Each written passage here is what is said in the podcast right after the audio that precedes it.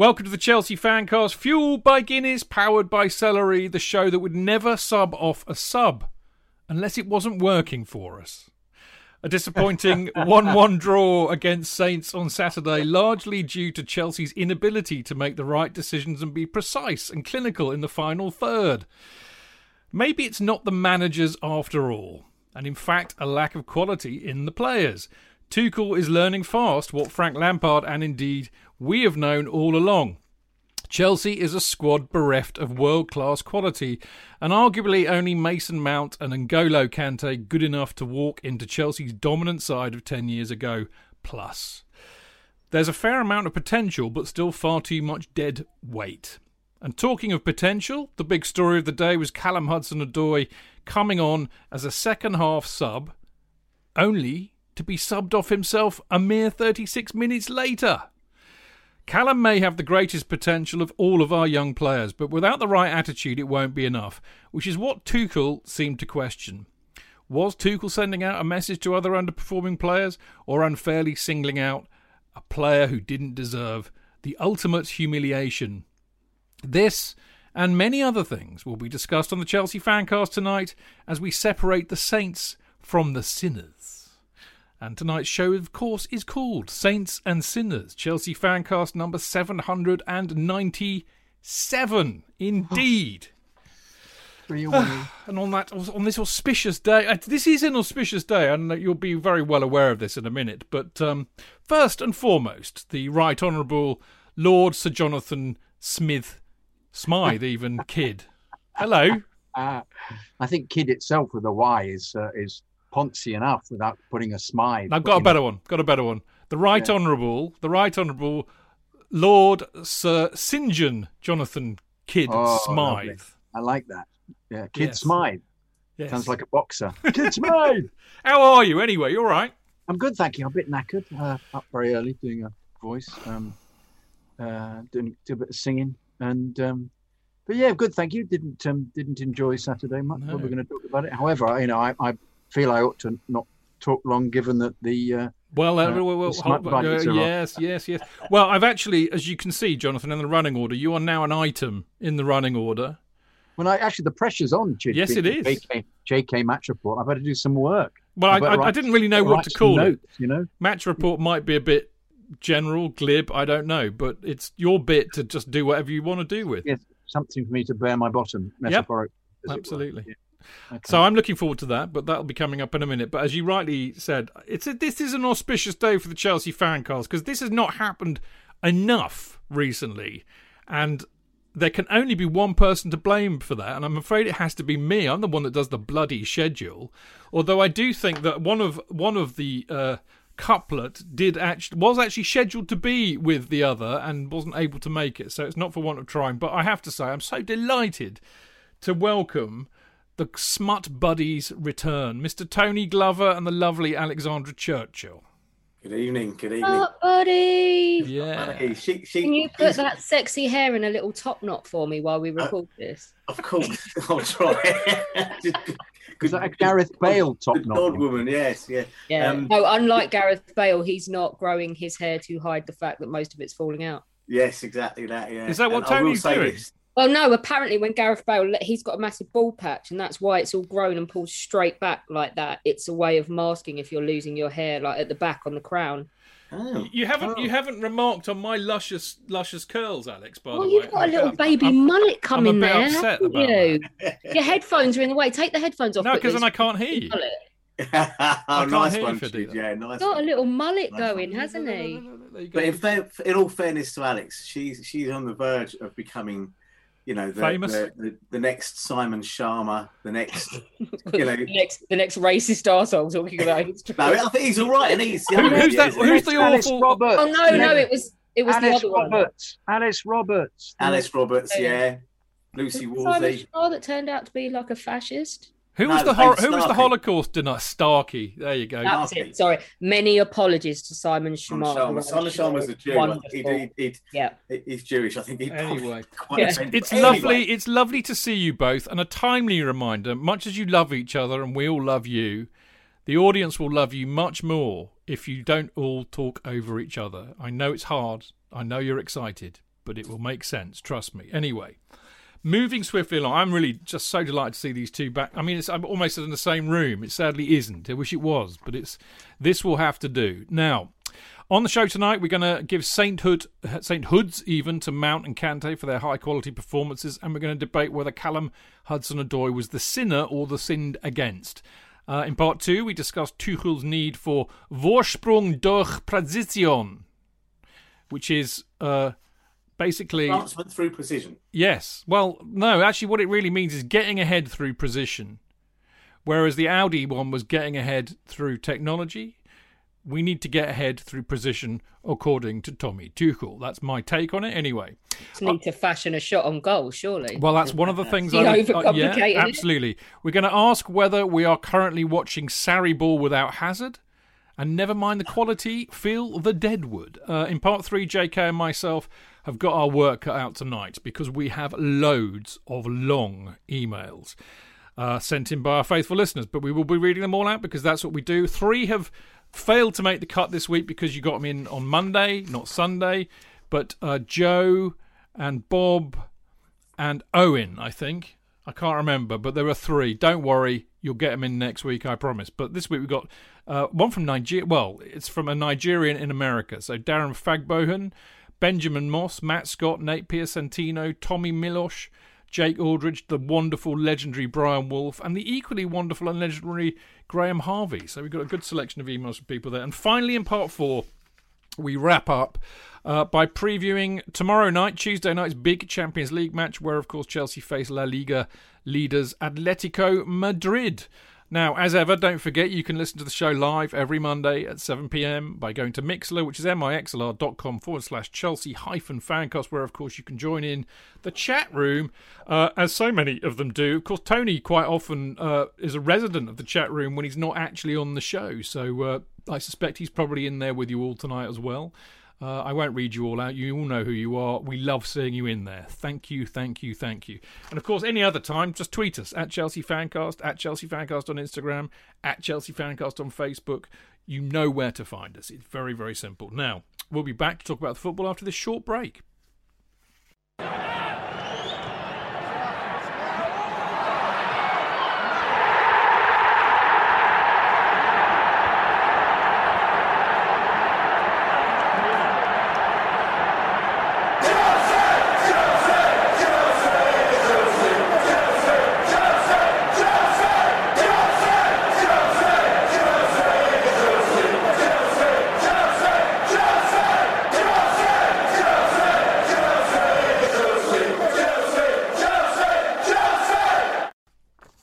Well, well, well, well. I'm gonna, uh, as you know, of course, I've now, as I, as I was telling everybody, I've, I've incorporated him and it into the running order for the first proper football talk of the show. I give you the legend in his own lunchtime, Sir Jonathan Kydd. Oh, the pressure, the pressure. Um, well, let's just put it this way. Um, uh, the game against the Saints was shit. and um, nearly everybody was shit, other than the perennial Mount, who is just um, brilliant, except he similarly is struck by the unable to hit the target disease, other than when he takes a penalty. um, Kante, who stepped up and was, uh, for particularly the first half, back to his best, and um, which is nipping in and getting the ball. And you can actually see Tuchel. Tuchel's mentioned already wanted to work with him, so. Um, uh, and he's always admired him as a player. So perhaps he will then become the cornerstone of whatever tactics or whatever group of players he eventually comes up with. Because I think all of this is like a um, uh, is like a, a weather vane working out which way the wind's blowing. He's trying to work out exactly who would fit into the kind of tactics that he thinks he can make work. Hey, in both the JK. And it, what's that? It doesn't take a weatherman to take to know which way the wind blows. Weather vane, I said actually, not the weatherman. Did you? Yeah, sorry. It's almost really you, clever. You ru- ruined my image completely, Chid. Anyway, Sorry. Thank you. I thought it was, But it was worth it because it was such a good gag. Yeah, it was very good. I must admit. Sorry, you're absolutely correct. Yeah, yeah, yeah. Uh, have you got any more meteorology? No? I'm going to leave you to it. They leave it to it. yeah, yeah, because I'm not ranting. Um, but um, um, and let's be honest. Let's be honest. Um, yes, as, as somebody so beautifully put on Twitter, I, I, I'm bound to be annoyed because Werner provided no, um, didn't score, and also didn't provide any assists, so he couldn't possibly be man of the match based on that. So I could therefore um, be as rude about him as I wanted. Uh, he was absolutely appalling, as was Abraham. And I'm not having any of this. Oh, he was injured. That's why he went off at half time. He went off at half time because he was just wandering about, bemused as to what on earth to do, which may be because he wasn't sure what his role was. And then we had the brilliance of Odoi coming on. And for all his having been thrown off um, after only whatever it was, half an hour, um, he did add momentum. But um, he, he obviously added a momentum that Tuchel hadn't asked for because he'd asked him to play in a specific way. And the low was the moment where Mount passed the ball to him, which was from a corner, which was clearly a, a training moment just to actually whisk the ball into the centre from a different angle. And he managed to get dispossessed, and the ball went out for a corner. So it went out for a throw in, I should say, to to Southampton. And that was when um, I think the toys were thrown completely out of the pram by Tuchel. Now I have to say I don't. Um, we're going to get onto this eventually, but I I um, I don't have a problem with it. You know, Mourinho took Cole off whenever he felt like it, and I think it's uh, if you think that's not fitting your system, go for it. And I'm not I'm not um, worried about the ego of the player. I think they can all deal with it. I think it's absolutely fair enough, particularly when the team is so underperforming because it was absolutely atrocious. Now they start. They well, start, how Tuchel responded when they asked him about it was spot on, perfect, no drama. Yeah. It wasn't working for me. I changed it Yeah, absolutely. Well, well, I don't. I, you know, I don't want to go for the, you know, sensitivity. You mustn't do even match the day. So you don't do that. You put it in the changing room. If he wants to do it like that, he does it like that. He's hardly been in the job. He's trying to work out what the best team is. He's being, he's, we're faced possibly with the, with the, we're faced with the possibility that Frank had exactly the same problem and they're just not all up, they're not up to it. And uh, in which case, you know, will, will he last the 18 months he's got in the contract? Or will he say, this is what I need to do to get this team to work. And tomorrow night, as a consequence, is going to be very big for the uh, for who he selects and for the um, um, how the team do this season. I mean, he brought Ziyech, John Ziyech, body language appalling. Did not want to be on the pitch. Did nothing. You think, hang on, these are all fifty million pound players. What is going on here? Um, so uh, I, I, he he, you know, he, he went on about there being a lack of precision in defence and clearly a lack of precision up front because they, they there's just no shots. If nobody's shooting, we're not going to score. So what? How on earth? Do, how on earth do we get round this? You're not going to get round it if if if um, uh, Kovacic, for all his excellence, and he's been playing excellently, but cannot shoot ever. Um, Jorginho, when pressed, as we all know, and we've all known this, it just can't deal with it. Doesn't shoot either. Um, none of the forwards are shooting. Pulisic just seems to have a, a constant injury problem. Um, uh, I, in the end, I just don't know how Tuchel is going to make it work unless he somehow creates a different pattern, a different tactic for them to play. I suppose we'll carry on playing the three. Um, Silva is uh, is the one success out of all the purchases uh, at the moment, um, and he can't play all the time because he's 36. Uh, it'll be interesting to see whether um, Rudiger, who for me still has a, a major glitch in him every game, whether he gets in again. Um, Zouma seemed to have a pretty good game, except for the fact he was missing for the goal. So, um, uh, all in all, um, not trying to be horrible about them, but um, it was absolutely dismal, wasn't it? Um, well, so uh, yeah, uh, thanks, Jake. Okay, I, I mean, you know, it, I've had a rough couple of weeks, but I, I, cheered myself up today. I'm not quite sure. Maybe a box of fudge helped, and I was really like looking forward to the show. I and, and now I now I feel like saying fuck it. I'm not can't be bothered anymore because I'm just so depressed. but I mean, I have to say, in all seriousness, no, mate. I, you know, I, if I'd have just done, you know, what what what you do at the beginning of the show, I, in fact, I pretty much said many similar things in the in the beginning. I, I, think it was it was a very poor performance. But I want to start on the the only two positives, okay, which I'm sure. Well, I know you agree with because you pretty much said that. Um, but uh, but Alex, um, my God, uh, what more can we say about Mason Mount? I, I just wish there were eleven of him. I mean, his skill, his desire, his heart the fact that he puts everything into it, he's a very clever, very skillful player. I agree with JK. He's lost his shooting radar at the moment, but now he takes penalties as well. Why? wh- it's quite remarkable that a kid who's what 22, 23 is is already, I think, the standout player of the season for us. He's, He's the only fucking grown up in the Yeah. room right now. Yeah, He's the only grown up in the room.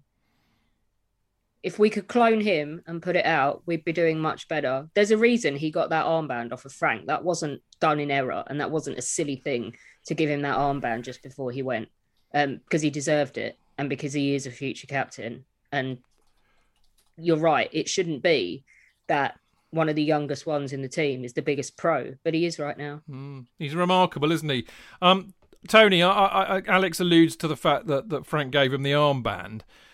I don't think he. Sh- I mean, you know, obviously Azpi's the incumbent. How long he goes on for, it's hard to say. But if I if I was the manager at the club, or if I knew my onions, I would certainly be giving him the armband. Would you?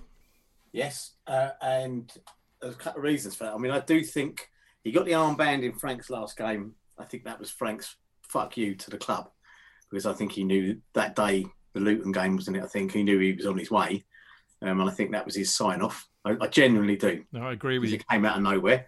Um, uh, Azpilicueta is, he's in, for me, he's in his Ivanovic stage now, um, where where it's not quite what it was, and um, I think uh, he's he's in the twilight of his time with us. I've never rated him as a, an inspirational captain. I really haven't. I don't think it, it's he's been okay, but like uh, a lot of the kind of foreign players, they, they, they they're brought up on the fact that captaincy is really just a token um, title, a token honour, if you like, usually given to the eldest in the team.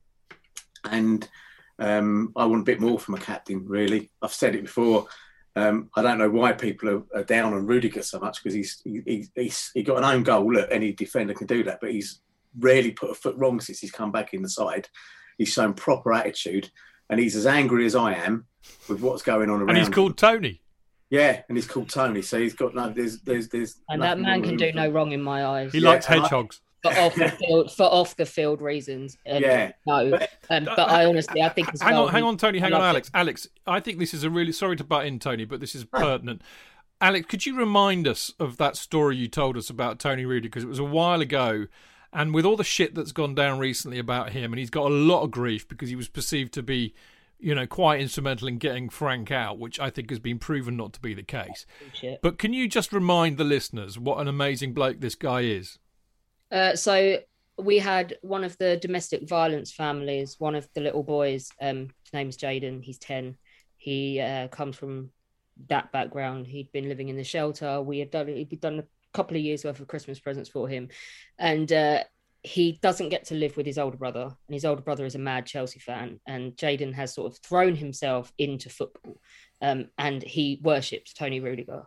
And uh, we took him. This was the Everton game, so it was the last game before lockdown. And actually, when Steve Atkins said to me, "Like, don't be surprised if you're not back here for ages," I laughed. Oh my god, I laughed. but anyway, uh, we went. Um, they invited him and his family, so his mum and his sister came as well. They sat right behind the dugout. They watched the game. Uh, the only exposure to Stamford Bridge that this kid had ever had before was standing outside and staring from the road and being mesmerised. Uh, they got taken to the directors' lounge afterwards. They got spoilt by everybody, these kids. But the big thing was Tony Rudiger, and he had been told the story before we got there. And it wasn't just uh, he he was told um, the kid is basically here for you of all the players. So he met a few players as they were coming out on their way past, but they orchestrated the whole thing so that Rudiger was the last one out. And he didn't just come out and do photos with this kid. He um the only thing I can say about it is I would be very surprised if Rudiger doesn't have something of that kind of thing in his background as well, because he got this kid and he came out and he had set aside time to sit with this kid and talk to him about what he was feeling and how it was going um, and sort of encouraging him and saying like you're the little man of the house now. You've got to be strong for your mama. Um, and he's he spent like literally the kid was in tears um, they had pictures done and everything. And this little boy his his crutch he has like his spirit animal is hedgehogs and this little boy collects little hedgehogs like the little figurines and stuff and um he had learned that it was Rudiger's birthday that week. I didn't have a clue. And also that Rudiger had just become a father that week as well. So this was just before lockdown hit. So they were looking at pictures of the baby and everything.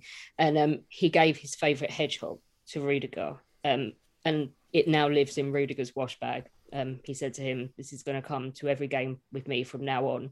Um, he put it in his little, you know, the little wash bag they all walk in under their arm. It lives in there now, so that Jaden's yeah. with him at every game. Um, and as he left, he even so when he was done and he did leave and he said goodbye, he stopped at the corner up by the shed end and he called him out again and he just gave the hedgehog a little kiss and he said, "You're my buddy now. You're my friend." And I just that kid's life changed forever. He like he got the shirt as well that he wore that day, and that kid idolizes that man.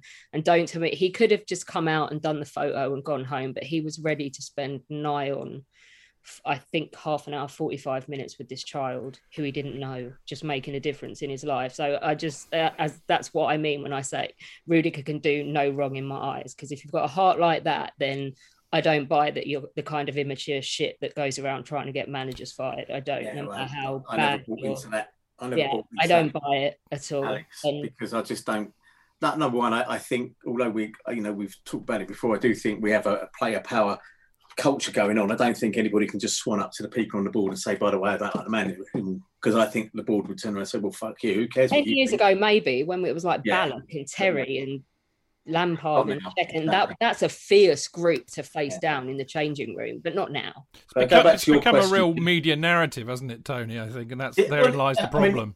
I mean, it, it, it, has. And, and, and, you know, I, I still think, you know, I, I do think it's, you know, time for some. If, if you're not going to give it to Rudiger, because uh, then you've got to give it to Mason Mount because that, you know, that he's he's everything.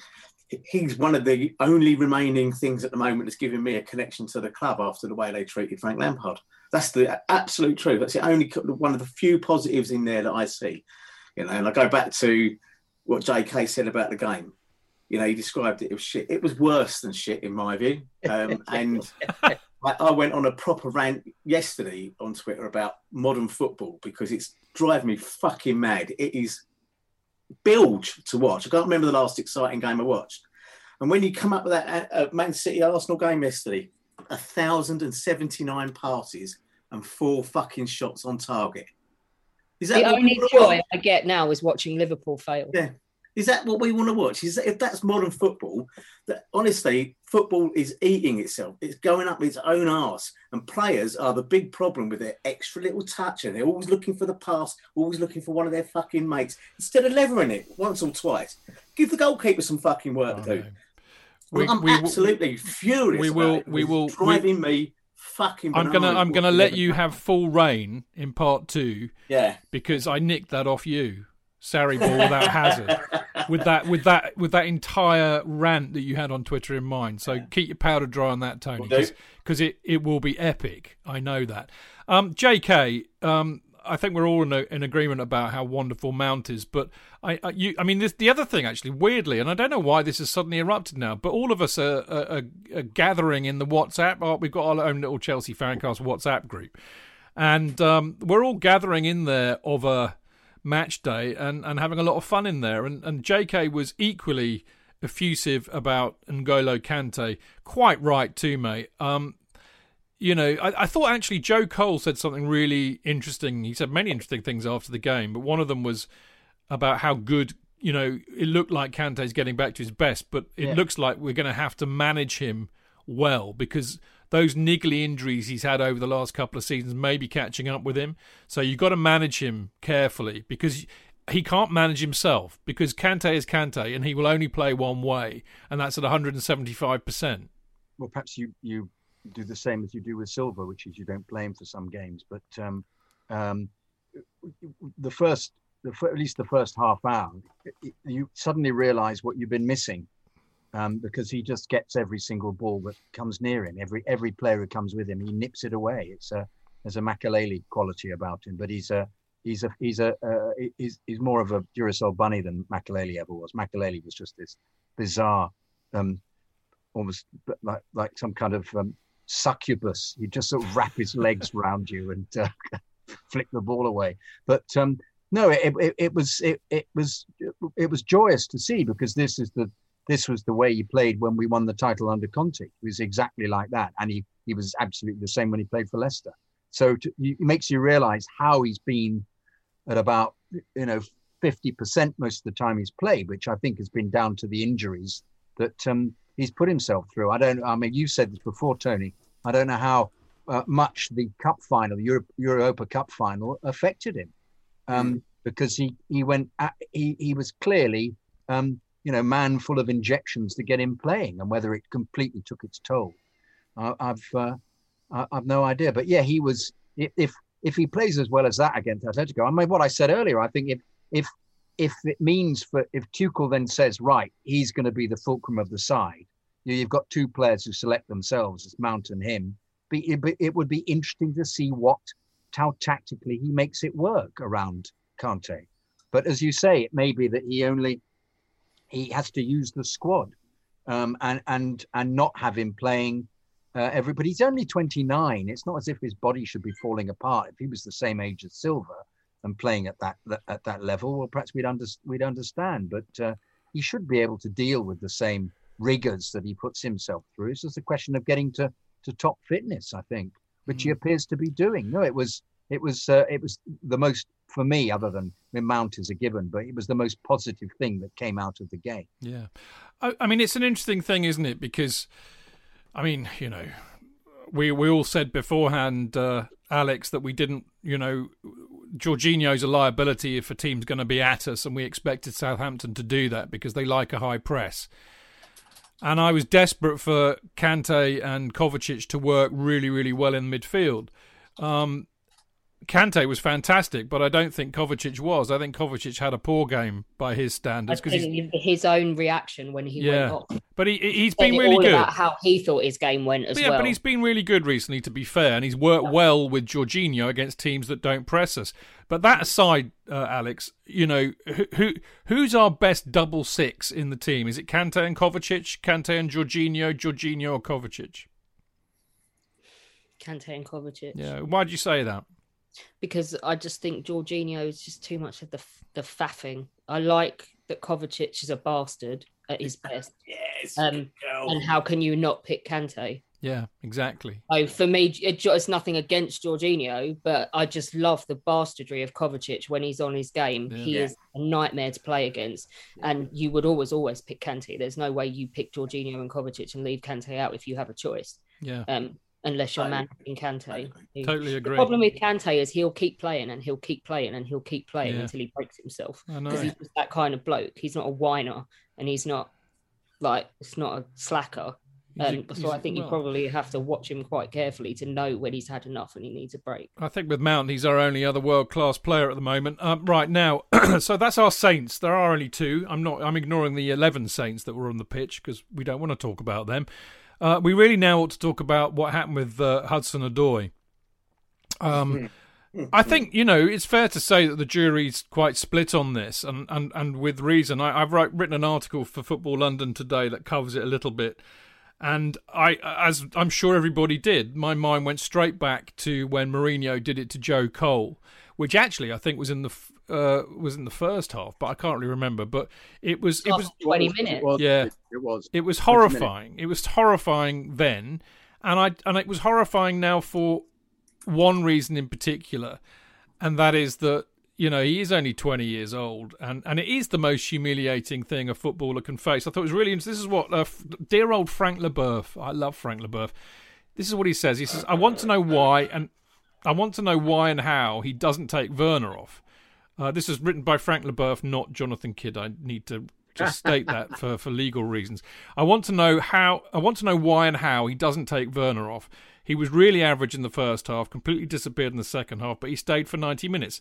And Kovacic. You can't do that. That's horrible for a 20 year old. Well, I, I, understand the sentiment, but actually, for me, the crux of this is I, I agree with what JK said, actually, to a degree earlier on, is that, you know, t- Tommy Tuchel's the boss. It's his call to make not ours. We're not the manager. He is. Now he may be right. He may be wrong. He even said he even said that himself afterwards.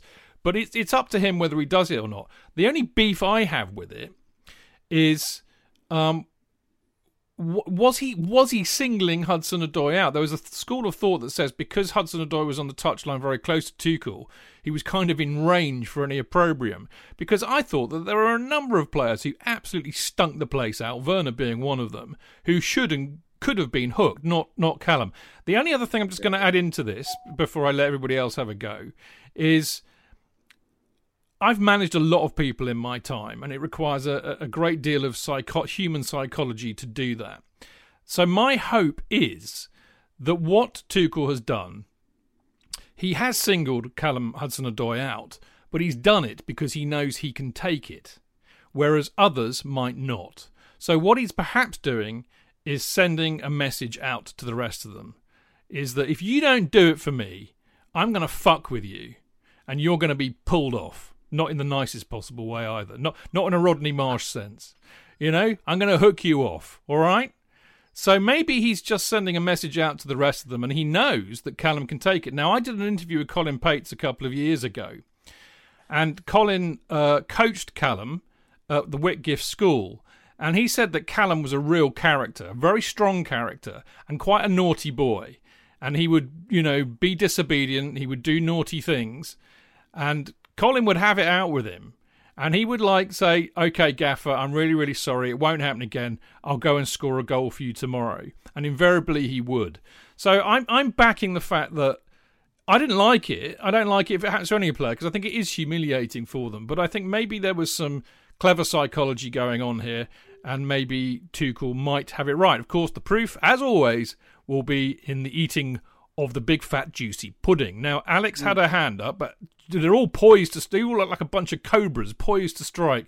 Ladies first, I think. Uh, I completely agree with you. It was a marker for everybody that said, if you don't listen and I don't get what I ask for, yeah. then I have no problem doing this. That said, I thought he did it, considering it. I mean, it's not as bad as ripping Joe Cole off of the 20 minutes. That's pretty fucking. That's you've spent all week planning that and you sack someone off. I thought he did it with as much respect as he possibly could have. He took him off and then they interviewed it. And for me, he was very particular about the wording he used after the game when he said, I asked him for something very specific and he didn't give it to me. I was trying to effect a change to change the game and he didn't give me what I wanted. And I don't think he said, he was shit or he didn't put he implied possibly that he didn't put enough well, effort actually alex alex i'm just going to butt alex said, alex i'm just going to butt in because i have exactly what he said here if i can read it because there's so much bloody writing on this damn thing um, do you know what? I can't find it because I've written too much, but I can remember it because he said, "Hang on, hang on, hang on." He he criticised him for not counter pressing having a poor attitude and not enough energy. Those were his exact words. Yeah, which were that is what he had asked him for. He had brought him on because he wanted the counter press. He didn't give it to him, hence the attitude comment, and he didn't put enough into it. He didn't see the energy he wanted to see. He wanted to see him go on, follow his orders, and effect a change in the game, and he didn't do it.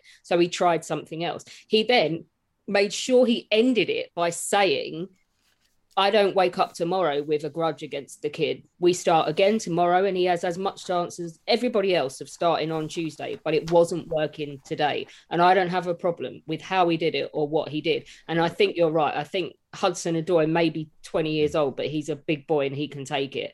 There's more flaky ones out there, possibly uh, JK would say, like Werner, who might crumble. Um, at something like that happening to them. I don't think he will. I think, especially on hearing those public words from his manager, he's left no room for doubt, has he, Tuchel? I wasn't happy with him today. Didn't give me what I wanted. We start again tomorrow. That's the end of it. There's no drama. Of course, they want to make drama. They've got an hour after the game to fill talking shit after the game. Of course, they want to make a big deal out of it. There was nothing else exciting happening, was there? True enough. JK? Oh, I think Alex has, has expressed it beautifully. It, um, um, I mean, to, to be fair to Odoi, he did he, he came on with energy, but clearly not what was required. So uh, I was trying to work out what it exactly was that he wanted him to do. As I said, the corner was just absolutely absurd, um, and uh, there was a, a, a, there was a sloppiness about his play, and he wasn't running back, but he was attacking with the same energy he normally does. Um, so he was fulfilling half of what was required. But you know, if he if the manager specifically says, "I want you to do something," and he sees that as being the way the game will be altered, and you pay no attention to him, then he he is absolutely within his rights to take him off, having explained what the problem was. So I I, I agree completely, Alex, that it's no Yeah, as said, saying in the chat that if you watch the game back as well, you can hear Tuchel Yeah, telling yeah. him constantly press, press. Yeah. Well, no, you, responding to the instructions. So absolutely. But he, he, he's, he, you hear everything. Tuchel is really, really vocal coach. There's no standing, pacing, and looking bewildered. We, we've got a, we've got a Sean Dyche on our hands here. He, uh, you think he, he- eats he- hamsters? yeah, yeah, yes, exactly. But no, he, he punctuates what he requires, and also um, shows us emotionally, Tuchel, what he feels. He's constantly going, "No, no, it's not what I've asked for." So, but my worry is, of course, it then becomes slightly Sarri-like in that, no, it's not what I've asked for. I want you to play a specific way. Yeah, Well, I don't Sarri- think Sarri couldn't- were Sarri- 95 plans though. Sarri No, couldn't no, no, shout. it's- well, Sarri couldn't shout like like Tuchel No, no, no, because no. he, he Sarri- wouldn't have enough breath to wasn't do it. Sarri was- wasn't involved at all. But I mean, for all you know, once again, we- we've got had a huge number of games. We've he's hardly been with the club, has he, Tuchel? He's just he's still trying to work out Yeah, what what's happening. And yet here we are, almost saying, "Oh, that's it." Well, it's No, not I don't. I don't think. I don't think we are. I certainly didn't allude No, no, to no. that But in some my people intro. on Twitter are. I'm not saying we are, but um, no, well, some people on Twitter can get to fuck because they don't this know what is they're the talking about. first one where he's had a proper week to get a team ready. Well, exactly. There is So that. he would have been pissed had they not listened. Indeed, Yeah. Tony. Um, what what say you on this? I'd just like to, you know, introduce whatever you want to say on on on the Hudson Odoi incident, Tony. With people should remember about what the Germans are like. If you've, if you've ever worked with Germans, uh, who are a fine bunch of people, I'm very fond of Germans, I have to say. But I tell you what, they're not like us at all. They are absolutely fundamentally 150,000% direct. They say what they mean. They don't beat around the bush. They're not passive aggressive. They're not mealy mouthed like us bloody mischievous Brits are. They are fundamentally direct. And that's what we're getting in his presses, Tony, and I like it. That's fundamentally the same. I think you know wherever you go on mainland Europe, France, Germany, Italy, Spain, they they they tell it as they see it. That's that. Um, uh, you know, it's, it's Or it's maybe not the French. Well, uh, uh, no, I think the French do. I'm just joking, mate. I think they, I think they're equally militant. I think they've all got something that we've lost, which is a, um, some balls. And I, I, I think we, well, well, the British, we, we like to, we like to sort of fluff things around it, don't we? And we, Faff. and, and, uh, and, and be polite beat around the bush, don't we, Tony? Yeah, we do. And I think, you know, I look, I, th- I thought it was wrong what he did. I thought not because of what he did. I don't think it was wrong. Substitute a substitute. Mourinho, uh, very famously, did Joe Cole after I don't know 17 minutes. I think he, he took off Joe Cole and Shaun Wright Phillips. I think in the game against Fulham.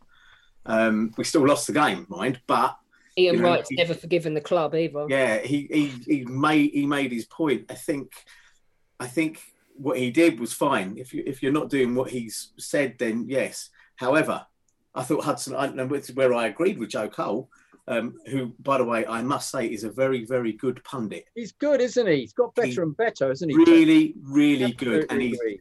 he's Agree not had that media bollocks training. He sort of says what he thinks, even if he doesn't get the right words out. He Yeah. speaks, and I love it. I love it. He, he, and he loves us. There's no doubt about that. Yeah. But what I'm saying We is, this, we that, isn't it? It's brilliant. Yeah. Now, what I what I will say is that I just thought it was wrong to take Hudson Odoi off on the basis of the way he was playing because without him, we wouldn't have had the penalty because it was his pass into Mason Mount that created the penalty, and he was causing them problems all the way down that right hand side. He was constantly getting in behind players and all this. So I don't. I, I look. I'm going to have me rant later about this counter press bollocks that we keep hearing about and all this rubbish that's going on in the game now.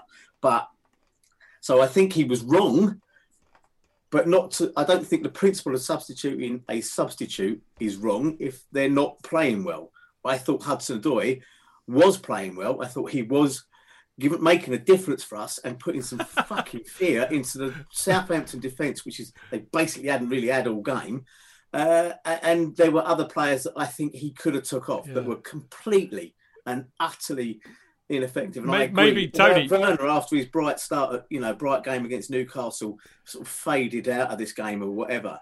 Um, and there is something, it's more than just Werner's form. It's, it's something about the team and our inability to want to fucking score goals. I mean, that's another goal we got from a penalty that we haven't got from open. Tony, goal. maybe maybe uh, Tuchel wanted uh, Hudson Odoi to play as badly as all the others were playing. Maybe that's why his instructions were only. Maybe. He didn't take them Maybe. to the I mean, letter. Maybe he wanted some German uniform that, that efficiency. That, that, Listen, it's the same listen. Did, can Listen, I just you- say a sec? Did you not think that it was it was just Chidge one second? You think that it was God? Chidge just put his hands over his head. I'm and- just stroking my locks. Oh no, you weren't. You were going. Oh my God, shut up. Jonathan." But um, if I wanted you to do that, I'd tell you. I'd like say, "Shut Tuchel in that you'd say- respect. You'd say you would. No, you wouldn't. I'd say, wouldn't. shut the fuck up, Jonathan. No, Let's move I, I on. would, I'd, I'd deal with that. I deal with that. um, but you didn't. You did a kind of body thing, which was a bit rubbish. I was anyway, stroking my locks, man. Oh bollocks! You weren't. You were going. I was going. Um, but no, the, the the point I want to make was that I, I agree with you, Tony, completely. Uh, uh, he, he and I said this earlier on. He gave great energy when he came on, but clearly wasn't doing what was required, and he- and he fucked that corner up completely. So I actually thought at the time there's something else going on here, because he wasn't bad and exactly the same. I thought, why the Yeah. fuck isn't Werner coming off? So I actually thought that, that whether this is something he's trying to make a point for the team, he's trying to make a point with Odoi who isn't listening to him or something, because Odoi came on and you're absolutely right, got the penalty, got the, set the penalty up and played with an energy that nobody else had. Clearly, he wasn't doing what was required, but uh, the, the the replacements who came, as I said, Ziyech came on, and you might as well. He's you know it, it's taxi for Mister Ziyech the way things are going at the moment because he Yeah. looked absolutely uninterested. Yeah. So you, you I- think I- it's a I- hang on a I'd bit, say- Tony? You think it's a bit really like what I said? He's sending a message out to the, the rest of the squad. He's picked on he's yes. picked on uh, Yeah. Hudson Odoi because he can But take it. I don't it. think it'll affect Hudson Odoi. No, I think it'll be all right. In mentality wise, because I think he's he, he's got a bit of strop about him, yeah. and he's got a bit of a. I, I think genuinely think Hudson's got a bit of a. Oh, fucking show you. yeah, he looked Actually, angry. that- Actually, I That's mean, that, fine. that's- that's the I- I point, think isn't it? In Ruben's Loftus Cheek, for example, who we know seems to be incredibly fragile uh, in terms of, uh, of attitude. Although he did, he's played well for the last couple of games for Fulham, but Yeah, he's been good. Um, but I, I, I still say that you know it, it was the principle of substitute. The substitute I've got no problem with, but the substitute if, if he wasn't doing what you're right, Paul Vern, and, and honestly, if I thought I was going to get pulled off Chidge, I'd play shit, um, but in a slightly different meaning. but what I was saying is, is that he could have took Werner off, brought on Ollie, right, and said, "Here, Ollie, go over and say, uh, do this." yeah. Go over and say, "The boss has seen you, Callum." So fucking do what you're told. Well, we're going to have that, a lot. that, that, that's my view. Of We're going to have a lot more of that coming up in part two. But before we do, because we're going to talk a little bit more about you know what what Tuchel really does want. Um, but before we do that, um, th- I think actually for many of you, sadly not for me yet, and I don't know why mine always arrives so flaming late, but uh, many of you will have already received the latest issue of the best fanzine in the world, which of course is CFC UK. but I've got one. Well. I haven't got mine yet. I don't know Look. why. Look, Yeah, I know. I don't, I don't know. I'm always the last to get it. It's the post. It's not DJ. It's the bloody postal service. I think it's because I'm in the sticks. That's maybe what it is. They have to do it by uh, carrier pigeon or something. I don't know. Anyway, um, as you all know, you can't get a copy at the CFC UK store because we're not allowed into games, but you still can get it. The hard copies. Eventually, they turn up by post. If you want to do that, just send an email to uh, to DJ at CFCUK at gate17.co.uk. Uh, become a subscriber. Each one, I think, is two quid plus, which includes first class postal delivery. Uh, you can, of course, also get it digitally by subscribing online at cfcuk.net. Um, and of course, you can get it via an app called Matchday Digital. I can't for the life of me remember what I wrote about last time, but I can assure you it's wonderful. It's quality, as it always is. But uh, you only a right quality, Chid, don't you? well, thankfully, in, in- when it comes to CFC UK, there are much better writers in there than me. Mark Worrall, Kelvin Barker, Walter Otten, Clayton Beerman, Dean Mears, Mark Meehan. Unbelievable, isn't it? And they're all on the Chelsea fancast too. Isn't that wonderful? We're very lucky. Anyway, uh, after this very short break, we'll be back to talk about Vorsprung durch Prazision, uh, Sarri ball without Hazard, and never mind the quality, feel the deadwood.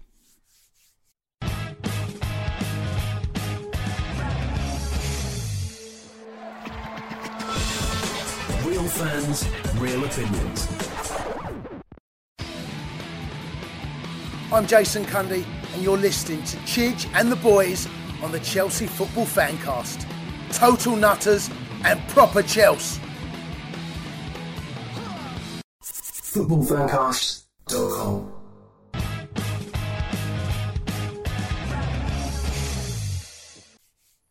Right, welcome back. This is the Chelsea Fancast. I am, of course, Stamford Chidge.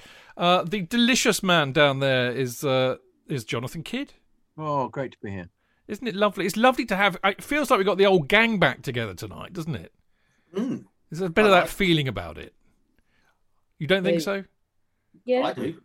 He's, still- he's away with the still- fairies. We look at him. I don't know- Taken by your mullet, Chidge. I can't He's having an thinking. aero moment. um, but anyway, Alex is having a. I, I hope that's a large glass of red wine. No, it's that's Coke, but it has a treble shot of Jim Beam in it. Good girl. Good girl. Always lovely to have Alex back. I like the way she said that. It's a Coke, but with a triple. Yeah, yeah. But I, I was, but. it's more like a Coke and Jim Beam than a Jim Beam. Yeah, and well, Coke. do you know what? It's really lovely to see you. I've mi- I've really personally missed you. You haven't you haven't been on this for, for ages, and it's lovely to see you. And as for you, the other half of the Smart Buddies, it's always a delight to see Tony. Tony, I'm loving your beard, mate. Nice. yeah, yeah, Yeah, it suits you. Yeah, Suits you. You look like one of the Bee Gees. I do, and this is this is this is my aim now. This is my aim. If I can, if I can, if I can, if I can get away with a kind of uh, in a very darkened room, looking a bit like Barry Gibb, I'll be quite happy. I with am cheating because one of our many WhatsApp groups is the is the virtual Yes. pub one, which Tony and I are in, Bastard, and uh, we're all comparing. Uh, uh, uh, uh, very, well, those of us who have got hair in the group, I should hasten to add, we're po- posting up Excuse pictures. me. Excuse me. No, no, no. This is not the fancast that's not group. in This, this this is group, the, in the your group. virtual, the virtual pub Right, group. And uh, and as as uh, as Tony said, he put one up of uh, Barry Gibb. He's channeling his inner Barry Gibb. I, I put one up of Jaz Coleman, of course, as I would. But there you go. Anyway, right, part two. Um, the first thing I really want to talk about um, is just I, I'm really I actually it's really interesting, isn't it? You know, I feel for Tommy Tuchel. Jonathan made some really, really good points in his kind of it wasn't really a rant earlier on. Actually, it was it was incredibly, I thought, quite measured. Um, but Tuchel's point really is that, and it has. I mean, this is the other thing we were saying a minute ago. You know, he is a German. He will be direct. He will not piss about. He will say it as it is, and he is saying as it is. We have a lack of quality, a lack of decision making, and a lack of precision for anybody who is in a position to score. So I'm not just singling out the strikers here.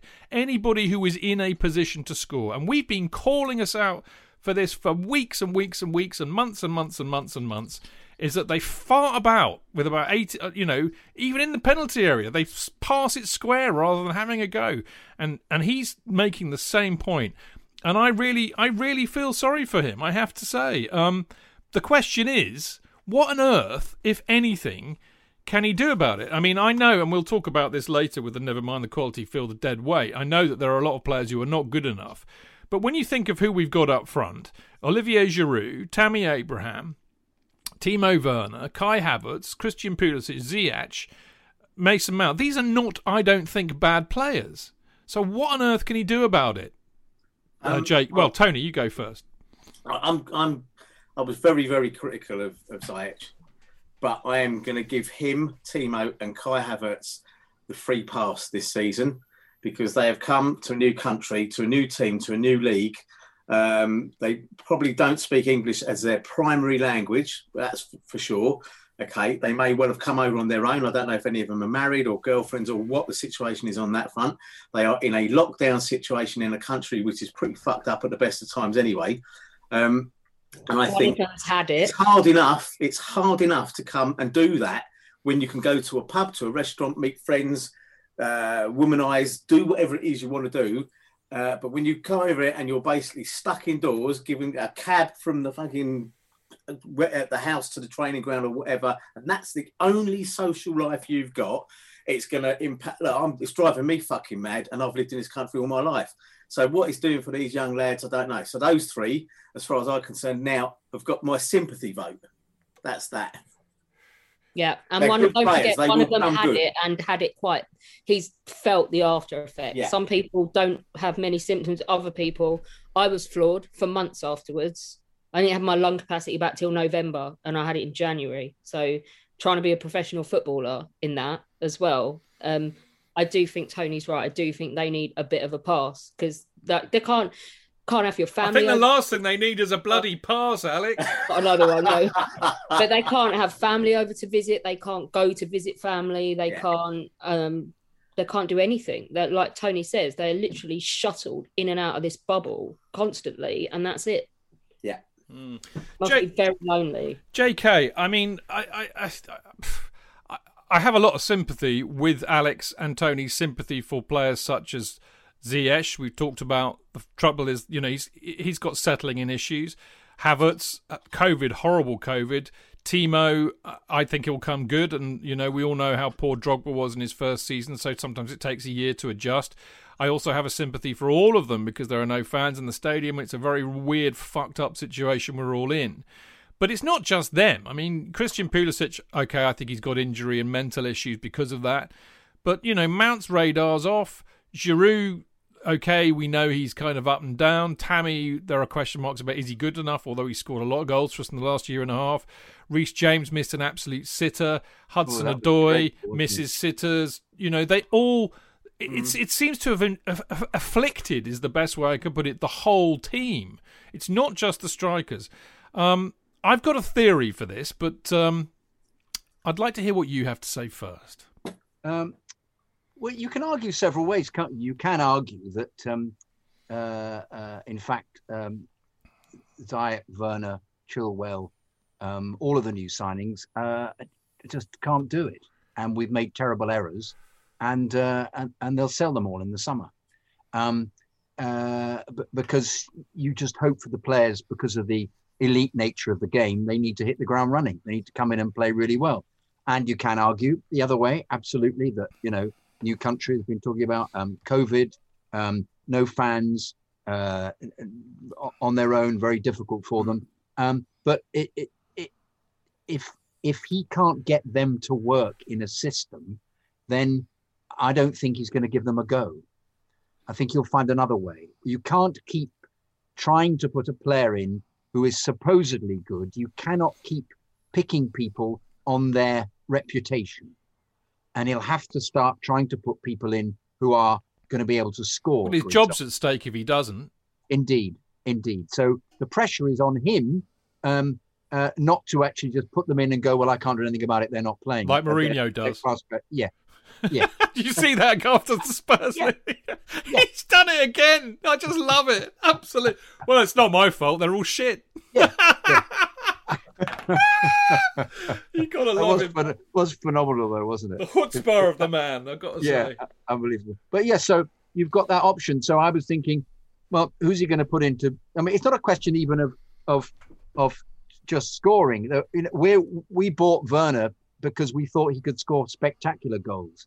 You know, and Alonso is the only person who scored a spectacular goal recently when he did that that um, double um, um, keepy uppy and then flicked it over his head and, and volleyed it in. That's the kind of goal that you want to be scored, something out of the ordinary. That's why you spend 50 million on a striker. You want that kind of ability, that kind of consistency. The very fact that we have a striker at the moment, bless his cotton socks, so when he started, it looked as if he was going to be that way, but now just can't control the ball. What did somebody express on Twitter? He's fantastic now. Again and again his- pressing. press, yeah, pressing his own his own bad control. Jesus God, that was that was just really excellent. But you know, it, it, uh, we, we, it, he the, the manager cannot keep making excuses if they're not providing it and they're not going to come up to play to the level. Ziyech looks completely. Uh, I mean, just uh, you know, after the Barnsley game, twenty six. What was it? Twenty six um, times caught in possession, no passes, no crosses. I mean, he seems to be absolutely spent. So uh, perhaps he then, ha- I don't know what's happening in training. Perhaps he thinks, okay, I'm not going to give him a go. Who will he pick instead? I mean, who, what, what routes has Tuchel got to go down? It's a real, real. Well, they're, conundrum. they're all misfiring, and I think that's, all- that's all the of them. worry, isn't it? Yeah, yeah, and as I said, he, even Mount's radar's off, and he's Yeah, yeah, been well, quite reliable for us in the past. So, so, you know. so I mean, as you say, that the the the um, uh, um, the James half volley was absolutely appalling when he'd been put through. And actually, I I, I honestly think the the very first move of the game, we were absolutely slick and brilliant, a brilliant passing move, and it's the one that um, Alonso just volleyed wide. if Alonso had been his normal, really sharp shooting and it had scored, I think we'd have actually taken to the cleaners because they'd have relaxed and they'd have played in the same style. So they've got that in them to play that. But something then seems to happen. Well, you, you said the magic word there. You said the magic word there. I think they would have relaxed. And I have a suspicion you know there are there are many theories about this some of which actually Tuchel alluded to and I think is a very valid point you know quite often with inexperienced players and what I mean by that is that players who've not played many games at the highest level which a lot of our I mean you know both our homegrown players and of course our imports haven't played many games in the Premier League you know with inexperience you do get this indecision because they're wanting to succeed they're wanting to do well and they get kind of brain farts. You know, they don't know what they they get paralyzed by fear almost of making the wrong decision. This is a mental thing. Sometimes we also call it confidence. I think that's a separate thing, but that comes into it. And I think you're. I think we're seeing a lot of that. We're seeing a lot of that at the moment. Um, and there's not a lot you can do about that. They just have to. It, you just. It's a bit like the old joke, which I used to love, which is a great big, uh, awful, meaty, you know, centre forward goes up for a ball in the box. This is a great 70s story. I'm sure you've all heard it. Goes up for the box, gets knocked unconscious. And uh, the trainer runs runs onto the pitch and says to the manager, I, th- I think, you know, what, what shall I do? What she? Well, just w- wake him up and tell him he's Pele.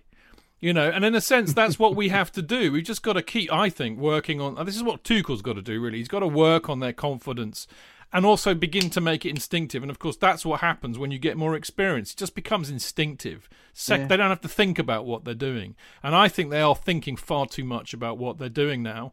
And and as I said, the, the only way round that is to play them play themselves out of that. In a sense, it's a real problem though. There's no doubt about that. Tony, there's another theory um, espoused by the bearded members of the Chelsea fancast, I have to say, in a bit in a light-hearted moment on the WhatsApp group. Um, but it is very much along the lines of what we were saying and what you were saying about this. I mean, I think I was going to call the show "All Pass and Still Shit," wasn't I? Yes, yes, you yes, know, absolutely. But I wonder if this is ingrained in them by not just Sarri, but it's it's this kind of move towards possession-based football, and it's pass, pass, pass, pass, pass, pass, fucking pass, rather yeah. than actually be direct and have a shot just go for it. Yes, and this is my big problem. Um, I, I, go back to the 1,079 passes in a game with four shots. That I'm, I'm, would not be if someone was trying to sell me that as a product and say you'll love this new game they've invented where they pass the ball a thousand and there's four shots on target. I'd be like, fuck off, fuck off, stick it up your ass because it is driving me mad. Now I watched pretty much all the football at the weekend, right? Either it was in the background or I was actually watching the game. And I was watching a couple of games yesterday, the Arsenal City game with my son-in-law, um, and the the West Ham Spurs game, which was a good game actually to watch. To be fair, to give it some credit, um, but. I, I, I watched time and time again. I watched wing backs, I watched wingers, I watched strikers coming in, running in, cutting into the penalty area, and they've got a look, I don't, I don't care what you say about the television angles. They have a clear opportunity to take a strike, and they don't. They look up, they look for another pass. Who can I pass it to? It's almost.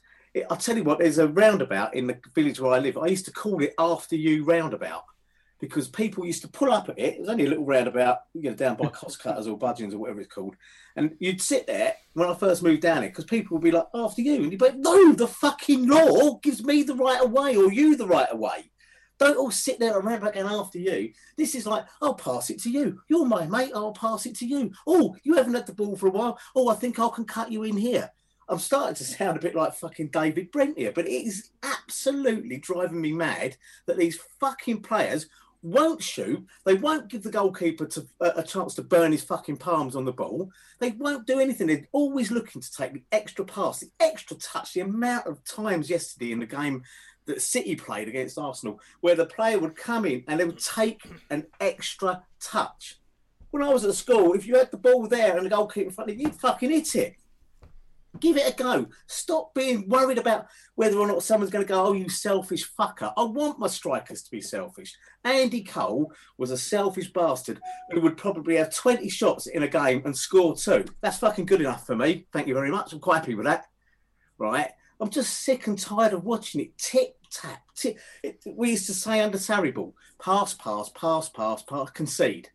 What did we do on fucking Saturday against Southampton? Pass, pass, pass, pass, pass, concede. But that's that's a really salient point, and that's what we were saying, wasn't it? Sarri ball without Hazard, because the one great thing about Hazard is that he completely ignored everything that Sarri ever told him, with a great big Belgian waffly grin on his face, Other than and he one just game, one game, Chidge, at the bridge. I can't remember when it Oh, was. really, he which one was that? I can't remember. He played left wing really, really um, studiously and was hardly hardly involved in the game. Hmm. Yeah, it was bloody useless as a result. And I mean, that's what Hazard would do. He'd say, "No, I'm not listening to you. you you're, you're talking. Yes. You're talking arse gravy. I'm going to do what I do because what I do is beat people for fun and then score. Yeah. Because he was a bloody. He was a good finisher, Hazard, clinical. But we don't have I, that I saw anymore. do Sarri we? go mad a couple of times. I was at the Stamford Bridge where I saw him do it once because he, he had the temerity to run with the ball for about 20, 25 seconds and beat three fucking players. And Sarri was going absolutely ape on the side of the pitch because he wanted it. The fuck he wanted that one touch pass, pass, pass. It's mental. It's not football.